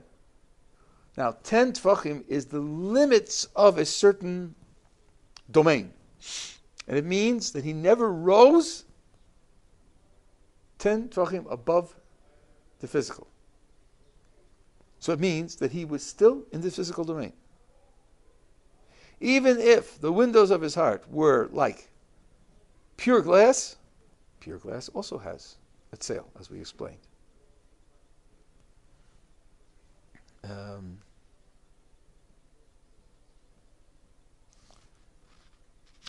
maybe I'll skip to the applications of, to Moses so that you, so I can I can carry it out with Moses. He has a whole sequence of examples here. Um, I've mentioned this before, and, and he brings it here. Moses standing at the gold at, at the at the burning bush. Now, at one point, Moses says to God, "If I go to Egypt and tell them that the God of their ancestors appeared to me, they won't believe me." So God says to Moses, "Listen, I'll give you a way to convince them. When you go down, oh, God says to Moses, "What do you have in your hand? A staff. Throw it on the ground. Becomes a snake. Moses runs because he's afraid. God says, grabs the snake. Grab Moses grabs it. It becomes a snake again. Becomes a staff again. God says, when you go down, you do that in front of them, they'll be impressed. Put your hand in your garment, take it out. It was leprous, put it back in. It's normal again. Do that when you go down, they'll be impressed. And if those two don't succeed, then you take water from the Nile, pour it out on the ground, and it'll become blood. And they will definitely respond to those miracles. Says the Ramban, Ramban has a kasha here, which is, once he asks it, it's so obvious, and you kick yourself that you didn't think of it yourself. I don't understand, says, says the Ramban, why did God do those first two miracles to Moses? Why did he do them? What was Moses' objection? Moses' objection was, when I get down to Egypt, weeks from now, and I say to the Jewish people that the God of their ancestors appeared to me, they won't believe me. The problem is that the Jews won't believe him when he gets down to Egypt. So Mo- God should have said to Moses, when you go down to Egypt, you'll throw your staff down and become a snake. When you go down to Egypt, you'll put your hand in your garment and take it out and it'll become lepers. Why did God do those miracles to Moses at the burning bush? What's the point of doing it there? It wasn't Moses' doubt. He's hearing God speak. It's that when I get down to Egypt, the Jews won't accept it. So tell him when you go down, like he did with the third miracle, where he says you'll go down, you'll take water from the Nile, and it'll turn into blood. He didn't do that for Moses in the wilderness. Why do the first two? Says the Ramban, a beautiful observation before he comes to his own shot. That that's the motivation for Chazal to say that Moses was being punished. He, he slandered the Jewish people saying they wouldn't believe, and God punished him a snake is, is, is, is representative of lashon hara, and uh, leprosy is the, is the punishment for, for lashon hara, for slan- for for uh, lashon hara anyway. Not, not exactly the same as slander. So Chazal are already ex- emphasizing this question. Now the Ramban's answer, yeah. Sorry, I didn't understand the question. Uh, Moses says to God, "When I go down to Egypt and I tell the Jews that the God of their ancestors appeared to me, they won't believe me. So God says, I'll give you a way to convince them. Three miracles I'll give you to do weeks from now when you get there, You'll do it for the Jews there, and they'll believe. If so, if that's the point of the miracles, that when he gets there, weeks from now, right, the Jews believe, why does God do two of them to Moses in the wilderness now, weeks before, when he's all alone and there are no Jews around and he's standing at the burning bush? Moses believes God's talking to him. So why should God do two of those miracles to Moses now here at the bush? Why doesn't he just say to Moses, when you get down there, this is what will happen. You'll throw your stick down, it'll become a snake. You'll put your hand in, it'll become leprous. Right? Why does he actually do it for them? So Chazal say he did it, uh, he was being punished. It has nothing to do with his problem of convincing the Jews weeks later. He's being punished for slandering the Jewish people. Okay? Because the, these two items, the snake and leprosy, are associated with Lashon Hara. Right? So it's saying to Moses, you're guilty of Lashon Hara, and therefore I'm punishing you. Right? That, okay, uh, that's, I'm just filling in what the Ramban says. But the Ramban's own explanation is different. Ramban's own explanation says, says perhaps, I'm translating now from the Ramban, which, which Rav Dessler quotes here, perhaps, even though God informed him of his own great name, through which the world was created, and through which everything exists. He wanted to show him. He informed him. That's mental. That's conceptual. That's intellectual. That's just mental. He wanted to show him these miracles. Why? So that this concept would be strengthened in Moses' heart. In his heart. Not just in his brain, but in his heart. And for it to be strengthened in Moses' heart, he's got to see it. God is talking to him, and God informed his mind of the name through which the whole of the world is created and everything exists. Not enough. It's not enough to get to the heart. Is that a form of doubt, though? No, no, it's not a form of doubt at all. Um, what to not have it in your heart? That's right. You can know something clearly without any doubt whatsoever and still not have it in your heart. So it's a lack of. Well, okay, that depends on how you translate emuna. But uh, I'm, I'm saying it in the words that don't have any problem of translation, don't have any problem of discussion of what the words mean. I make a great effort to speak in the lowest possible language so that there'll be very little dis- dis- uh, uh, misunderstanding. Your emotions don't follow your knowledge. How many times do you do something which you know is against your own interests, even your own immediate interests? You know it. It's not that you're doubting, maybe I'll get away with it. Take a, a shy person who's at a social gathering and won't walk over to another person, and stick out his hand and say, Hello, I'm so and so, who are you? Whereas he knows it will be good. He knows he'll have a good time. Still, his feet are rooted to the floor because his emotions don't follow what he knows. That's the way we are. That's the kind of creatures we are. The, the, the important thing here is even Moses. Even Moses his heart is not fully responsible, responsive to what he knows. So, but, but what, when you have an experience, that's not just knowledge. An experience has an impact on you far, far more than your knowledge. The smoker goes to the doctor, and the doctor says, Your left lung is 50% shot, and if you continue, we're going to have to take it out. If he shows him an x ray with the black, that has an effect. Why? He's not a doctor. He can't read the x ray. He just sees the black. He's not getting any more information from the x ray than he got from the words of the doctor, but it has an effect on him. Because the heart is not fully responsive to what the mind knows. Now, for you and me, that's obvious. So the shock is that it's even true for Moses.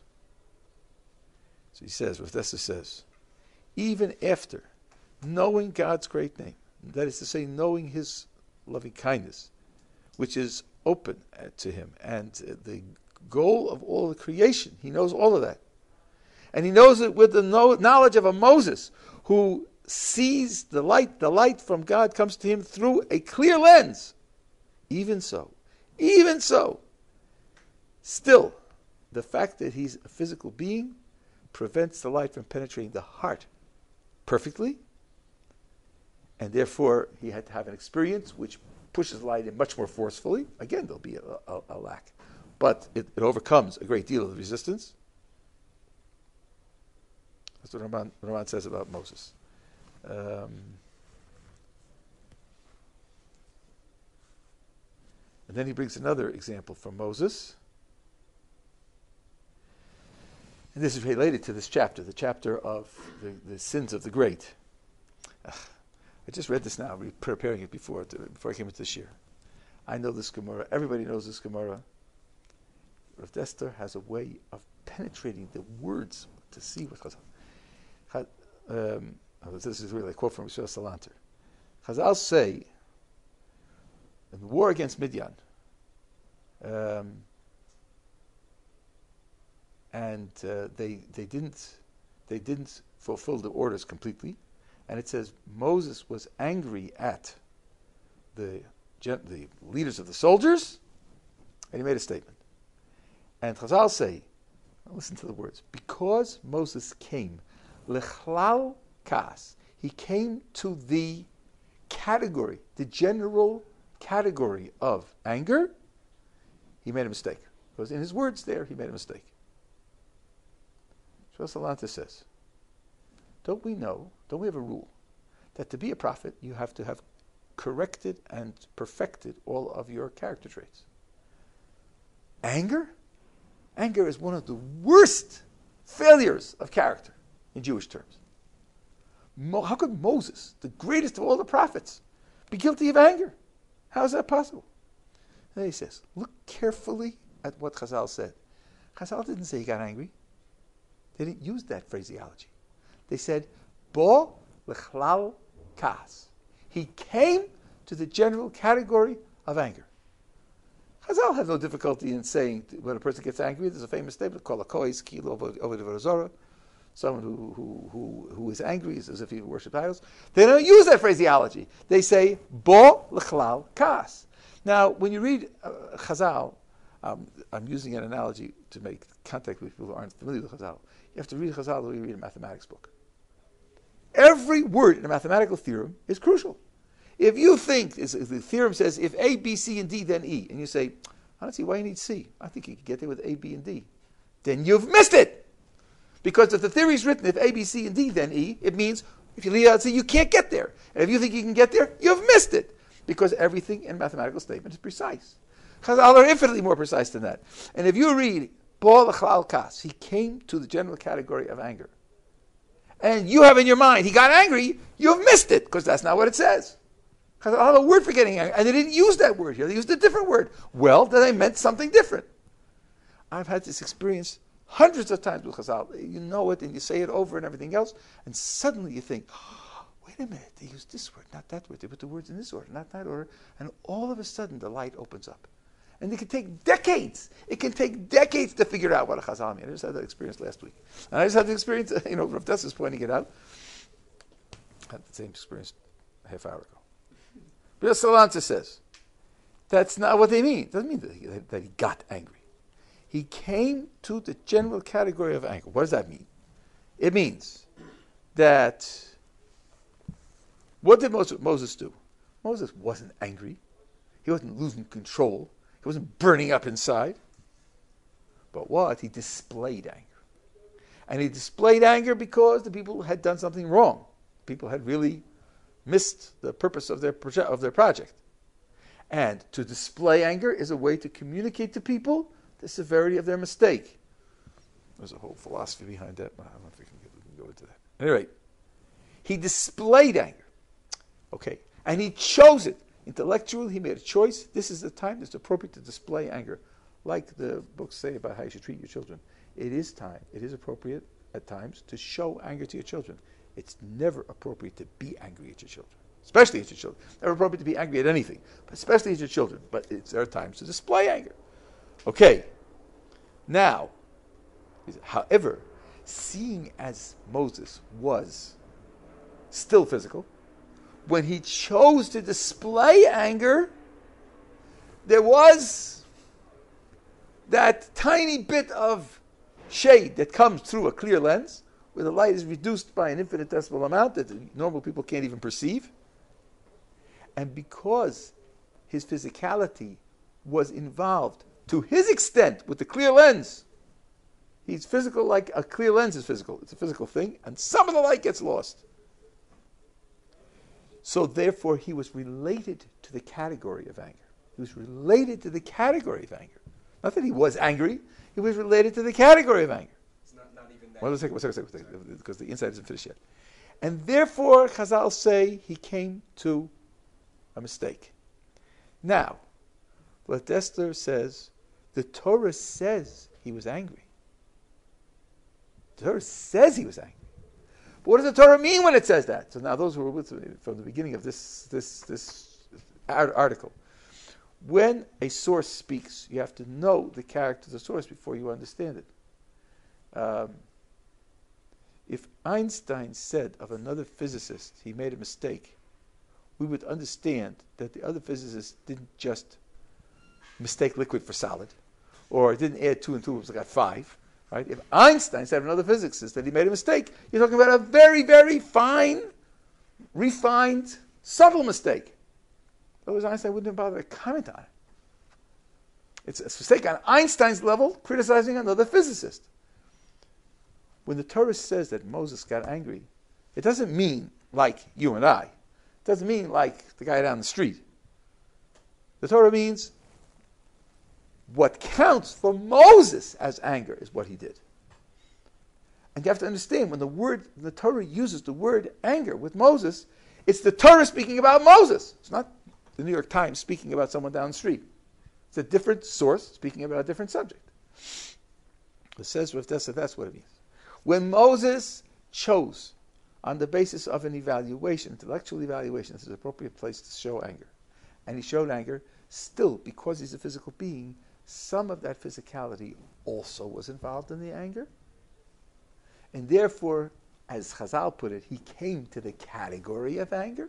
The Torah calls that getting angry when it's speaking about Moses. And when it says that he that he that he came to to the and it's the same phraseology. He came to the category of mistake. This has a very beautiful uh, analysis here. This is the whole school of most of the way they do things. It says, why does a person get angry? A person gets angry because he knows he made a mistake. And the anger is designed to cover up the mistake. Deep down, he knows that he's wrong. And he's. Anyway, but the point here is that Moses, what he's saying is that this is called, this section here is called Tzila Shahuf, the shadow of the body. Moses, who's characterized as the light of God, comes to him like through a clear, sparkling lens. Yeah, but the lens loses something. And even he has the possibility of, of the, the chumrius, the materiality of which he's made, causing him to be less than perfectly a reflection of the divine light. Another example was Moses standing at the at the at the at the, at the um, burning bush. Um, God uh, says to him, go to Egypt. And Moses has objection after objection after objection after objection. Right? Finally, God answers all the objections. After answering all the objections, God said, Moses says, send, send somebody else. it's one of the one of the interesting commentaries says, so why did you raise all the objections? If you knew that the answers to the objections wouldn't be good enough, if you knew that wouldn't convince you, so why did you just say at the beginning you're not going? Forget about all the objections. Eh, interesting question why he why he went through all of it. But after all of it, the Chazal say it was seven days. This dialogue at the burning bush took seven days, and God is telling him, "Go." This question, this answer, this objection, this answer. You won't worry what they won't believe you. I'll give you miracles to do. Right? I mean, God is really going out on a limb. You know, it's giving him everything. Right? At the end, says God got angry at him, and he lost. He lost out the high priest. He should have been a high priest, and he lost that. Because whenever it says God gets angry, that's just a code word for a punishment. It doesn't mean that God, we don't have any insight into God's inner emotional life. Okay, say Chazal. What was Moses' motivation? What was pushing him here? What was pushing him here is this. He has an older brother named Aaron. Aaron's three years older. And Aaron has been the leader of the people. He's 83 years old. Moses is 80, he's 83. He's been leading the Jewish people for decades. Now, says Moses, I'm going to walk in and take over. Say, Aaron, okay, nice job you did up until now, but you know, for this, for the Exodus, you're not fit. I have to do it. And he's petrified that Aaron's going to feel bad about it. Feel bad. At some, in his tzila shel right? Somewhere in, there'll be a bad, and Moses doesn't want to cause that feel, bad feeling to his older brother. Even so, God gets angry at him. Even so, God gets angry at him because he pushed it too far. But what did he push too far? Is when God told him to go and gave him all of these uh, all of these answers to all of his objections, At that point, he should have said, I know I'm afraid of that, but God has taken account of that, and I should go anyway. That was one of his objections. He didn't mention. He didn't. He didn't. Well, when he said "Shlach no b'yad tishlach," send through whom- who- whomever you will send. Say Chazal, that's what he meant. You know, not me, somebody else.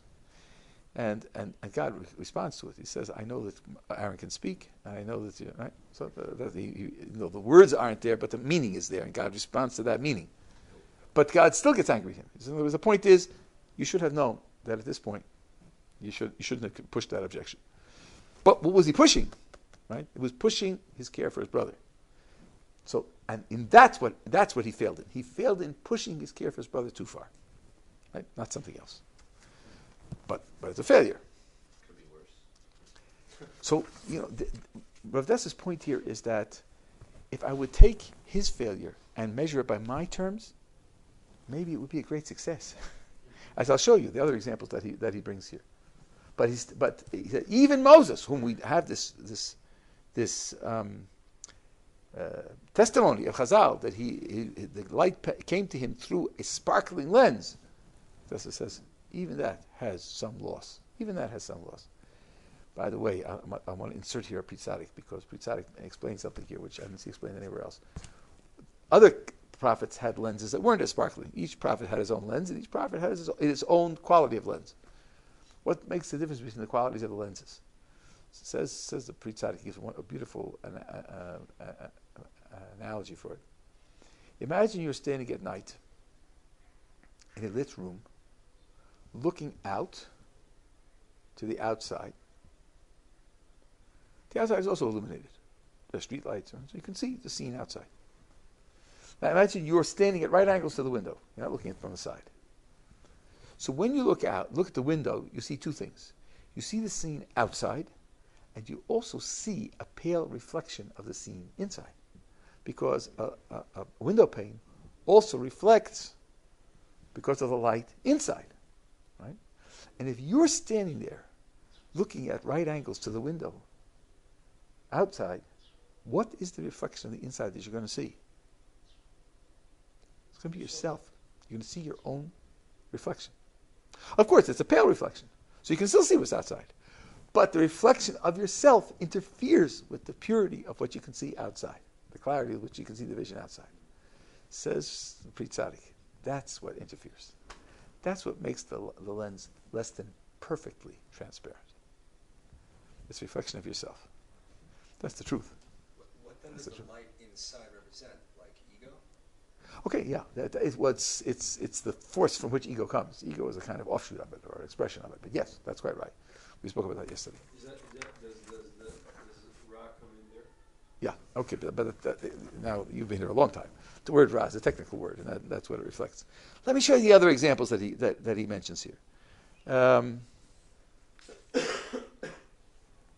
I'm going to put them in order that they can be understood. Um,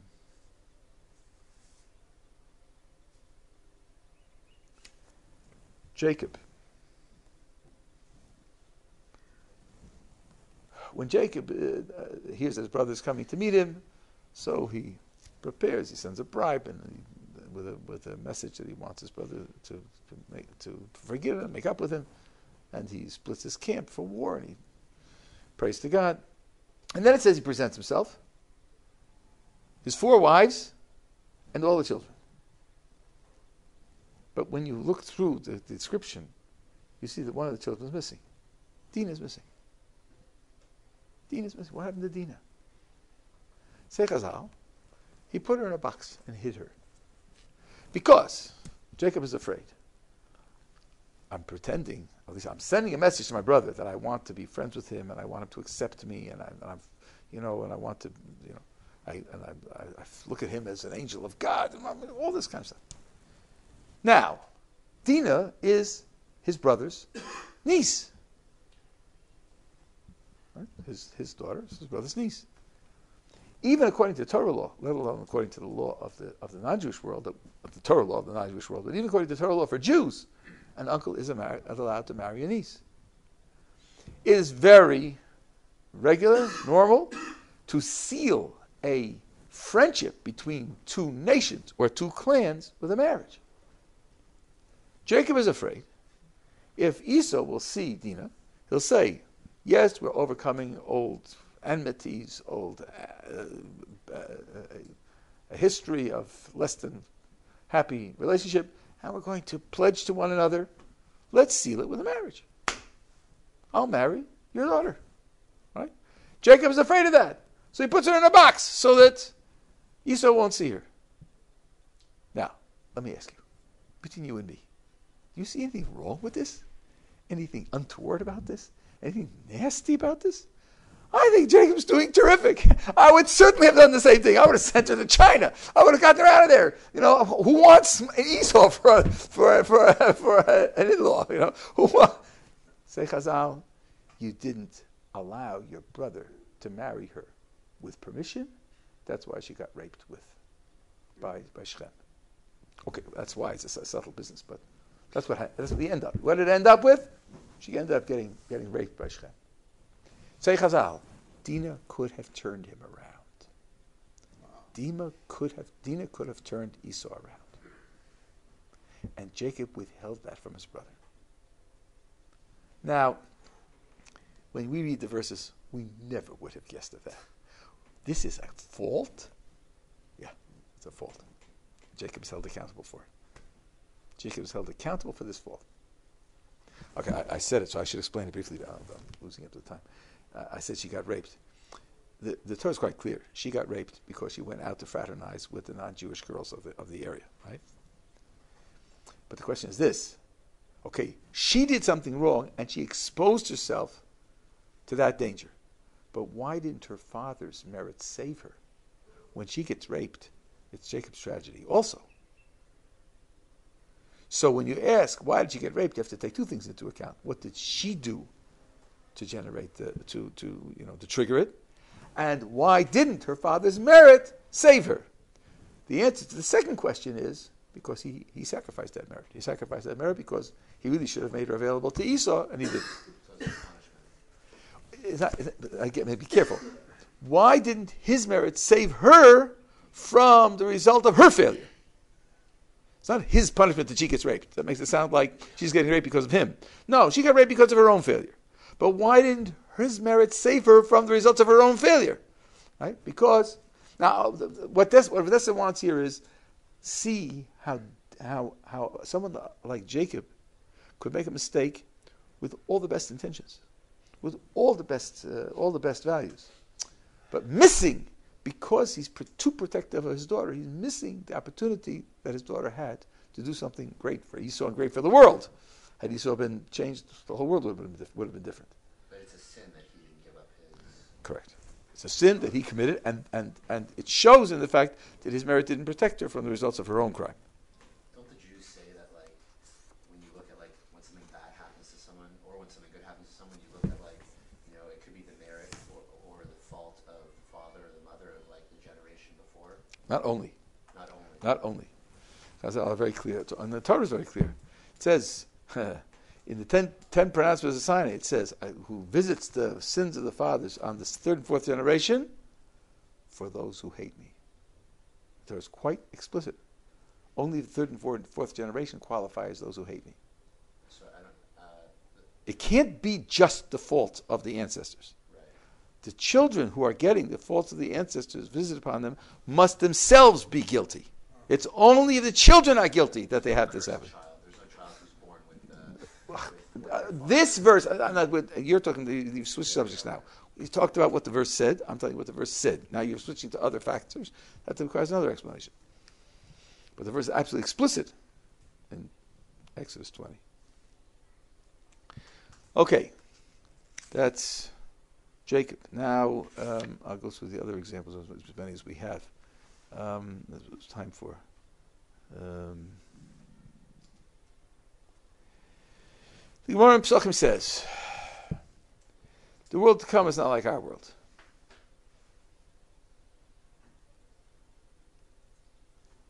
Uh, it, it quotes a verse. The verse says, "In that day, God will be one, and His name will be one."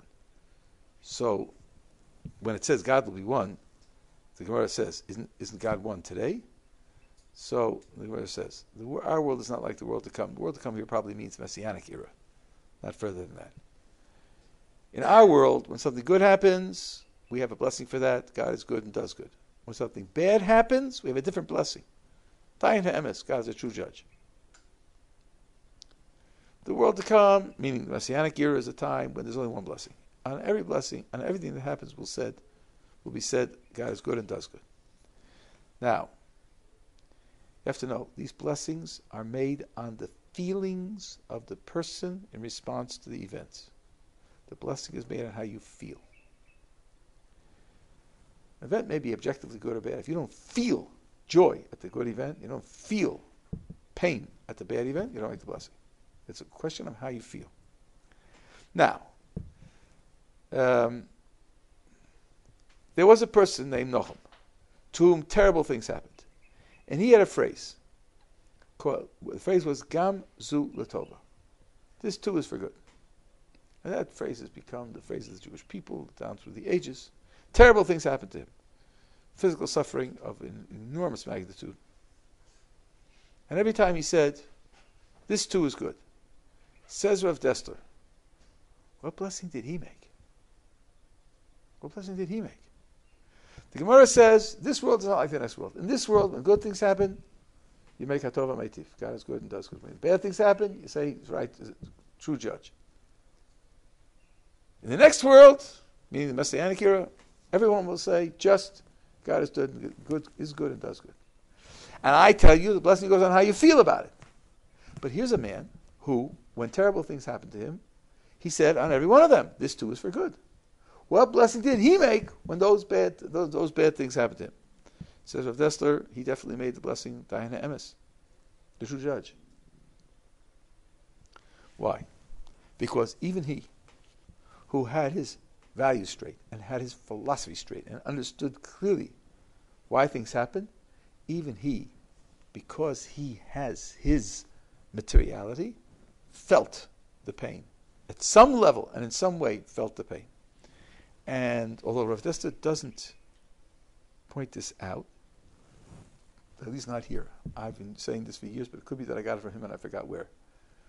Notice Nachum's phraseology. He doesn't say Gamzu Tova. This too is good. Doesn't say that. He puts in one letter. One letter. Right? Like in mathematics, you put in an extra zero. what will mathematicians do? What? An extra zero? It's an entirely different proposition. Right. He says Gamzu Litova. This too is for good. That means that it is that means that it isn't good. That it this too is for good means that it isn't good. It's only for good. It's a means to good. It will bring to good. But it in and of itself is not good. Because had it been good, you would never say this too is for good. You would say this too is good. And his disciple Rabbi Akiva, who coined a similar phrase, Rahman Latav, everything God does is for good, copied the Lamed. He put the Lamed also, Litav, for good. Not that it is good.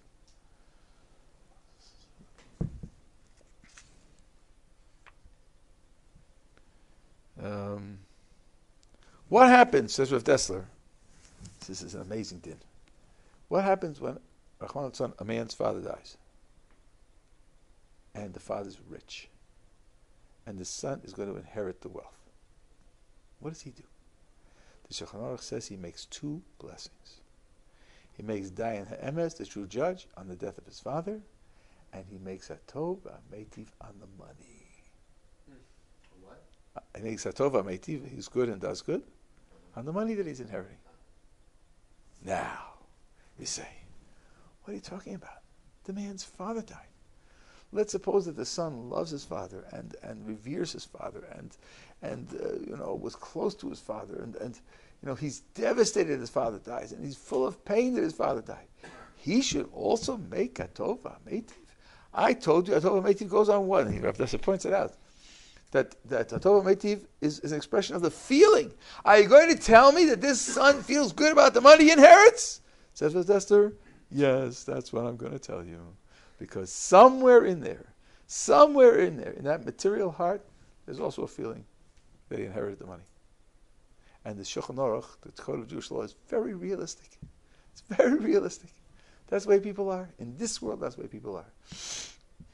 I, um, there, there was a, a, person, a great Rebbe in New York who died, And another great Rebbe came to visit his son during the seven days of mourning. And he went through the whole process of comforting the mourners. And as this visitor got up to leave, he said, Mazel Tov, Rebbe. Because the son had inherited his position. So he gave him Mazel Tov during the seven days of mourning. That's a reflection of this halacha. Because it's impossible that the son shouldn't have felt the joy of inheriting the position of being Rebbe, together with the terrible pain of, his, uh, of, the, of the passing of his father. And that Rebbe who was visiting him was expressing both. He was relating to both. Right? So, but, but this, this shows that, uh, you know, what does it show? That there's always some level of, use the word ego, so you could say some level of egotism, or I would use a, slightly softer word, self-regard. Self-interest and self-regard. There's always some measure of self-interest and self-regard. That wise, I, I, was I was happy when you said ego when I gave Rav Dessler's uh, uh, the Tzaddik's uh, analogy of the window pane with your own reflection. There's always some level of self-interest and self-regard, which is a little weaker than egotism. And that's what's being reflected by the halacha here, and that's a reflection of that tzila shel guf, the, the, sh- the shadow of the body, which everyone lives with, because we're part of this world. Um, Gemara says in the Zohar, in the Zohar, in the, in the future, God will take the sun out of its shield. The tzaddik will be healed by it, and the wicked will be burned by it. That's what it says. There's another one, another beautiful diuk. It's the kind of question that people don't ask when they read Chazal. You have to, you have to be, be trained, and you have to think, and you have to be deep. The tzaddikim are healed by it? Healed? What are they healed from? What are they healed from? We're talking about the tzaddikim, the righteous. The wicked are burned by it. Okay, very good. Maybe the burning, you know, uh, burns out their evil and enables them to be transformed. So, so. But why does it say that the, the righteous are healed by it? Yes, the righteous also need to be healed. They also need to be healed. However righteous they are, there's still that shadow of body which de- which creates a blockage, which means that they can't perfectly reflect the light, and even the righteous have to be healed. Right?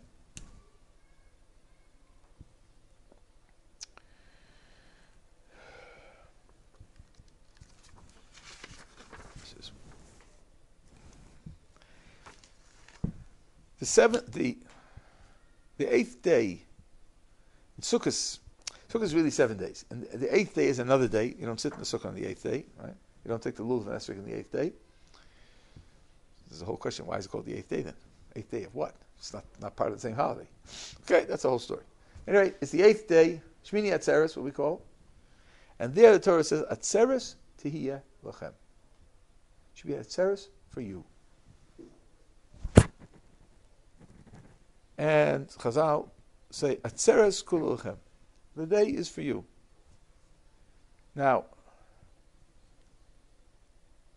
uh, uh, the holiday means that you have eating and drinking and festivity. What about Moses? Does that phrase apply to Moses also? Yeah, applies to Moses also. Even Moses, who did everything for God's sake, everything for the sake of heaven, all this eating, all this drinking, there's lachem. There's a for you. Even for Moses, there's a for you. The, the for you is not eliminated from anyone who's living in our world. With the tzila shel guf, with the shadow of the body, the lachem, this is again your expression, the for meanness of it. It's definitely there. Right? That's what says it straight out. So, this is, he says, the effort that even the greatest of the of the tzaddikim, the greatest of the righteous, uh, have to undertake. And we have to know that often enough, when the Torah describes the failures, the crimes, the transgressions of the great, it's referring to that, a failure on that level, purifying that tiny remnant of the shadow of the body, like Moses talking about his anger and not to associate the description of their failures with the level of our failures. Um, I'll give you one final analogy, which I've mentioned, mentioned in this, this series. Um, Gaon of Vilna. Gaon of Vilna learned 16 hours a day on a bad day. Good day was 18 hours a day. Who knows? Did he have an evil inclination? Did he have to fight his evil inclination? What's the difference between the Gaon and Vilna and us? Is it that we're all fighting? He's just very, very good at fighting. He's stronger, he's more focused, and you know he wins 99.9% of the time. And we win 50% of the time. 50% of the time we lose. Is that the, the idea? No, it's not the idea at all. I'm learning. What tempts me to, to, to, to stop learning? I know an email's coming in. Did an email? I know an email's coming in. Did the email come already? Didn't it come already? Yeah, I'll, I'll take off 10 minutes, uh, you know, two minutes. How long does it take to, to log on and, and, and, and, check your emails? Two minutes, right? Uh, I'll go back to learning later. That's what tempts me. Tell Gaon Vilna. You want to check your emails? Are you nuts? I'm not even Taisus. What could be more sweet? What could be more beautiful? What could be more inspiring? What could be more wonderful? Learning at Taisus. the, the, temptations that we uh, that, that that we face don't even occur to him. So it's not that he's more successful in overcoming our temptations than we are. He's not in our league. Did he have temptations? Yeah, he had temptations. Here's one that's, that's on record. An angel came to him and said to him, I'm offering you Torah. We'll give you an injection of Torah, free Torah. And the Gaon Vilna said, the only Torah worth having is Torah that you struggled to acquire. He had to say no to Torah. That was a temptation. That was a temptation. For someone for whom the Torah is everything, to say no to Torah, that's a temptation. For us, that was very easy. more Torah, less Torah. You know? I mean, we say no to Torah all the time because we could have learned more. We don't, we don't bother. We have other things we have that, that distract us. So I have to understand that this is a good example of the kind, the difference in level and the difference. Sure, they had challenges. Sure, they had temptations. Sure, they had, had, had things that they had to correct in themselves. But they're not on our level. And as we said at the beginning of the series, when the Torah says that uh, this great person committed this crime, we have to know that it's describing their failures on their level using our vocabulary. And not to misunderstand how the vocabulary is meant to be understood. Okay? All right. Jim to you. I'm glad I thought of doing Rav I haven't done Rav in a long time, and uh,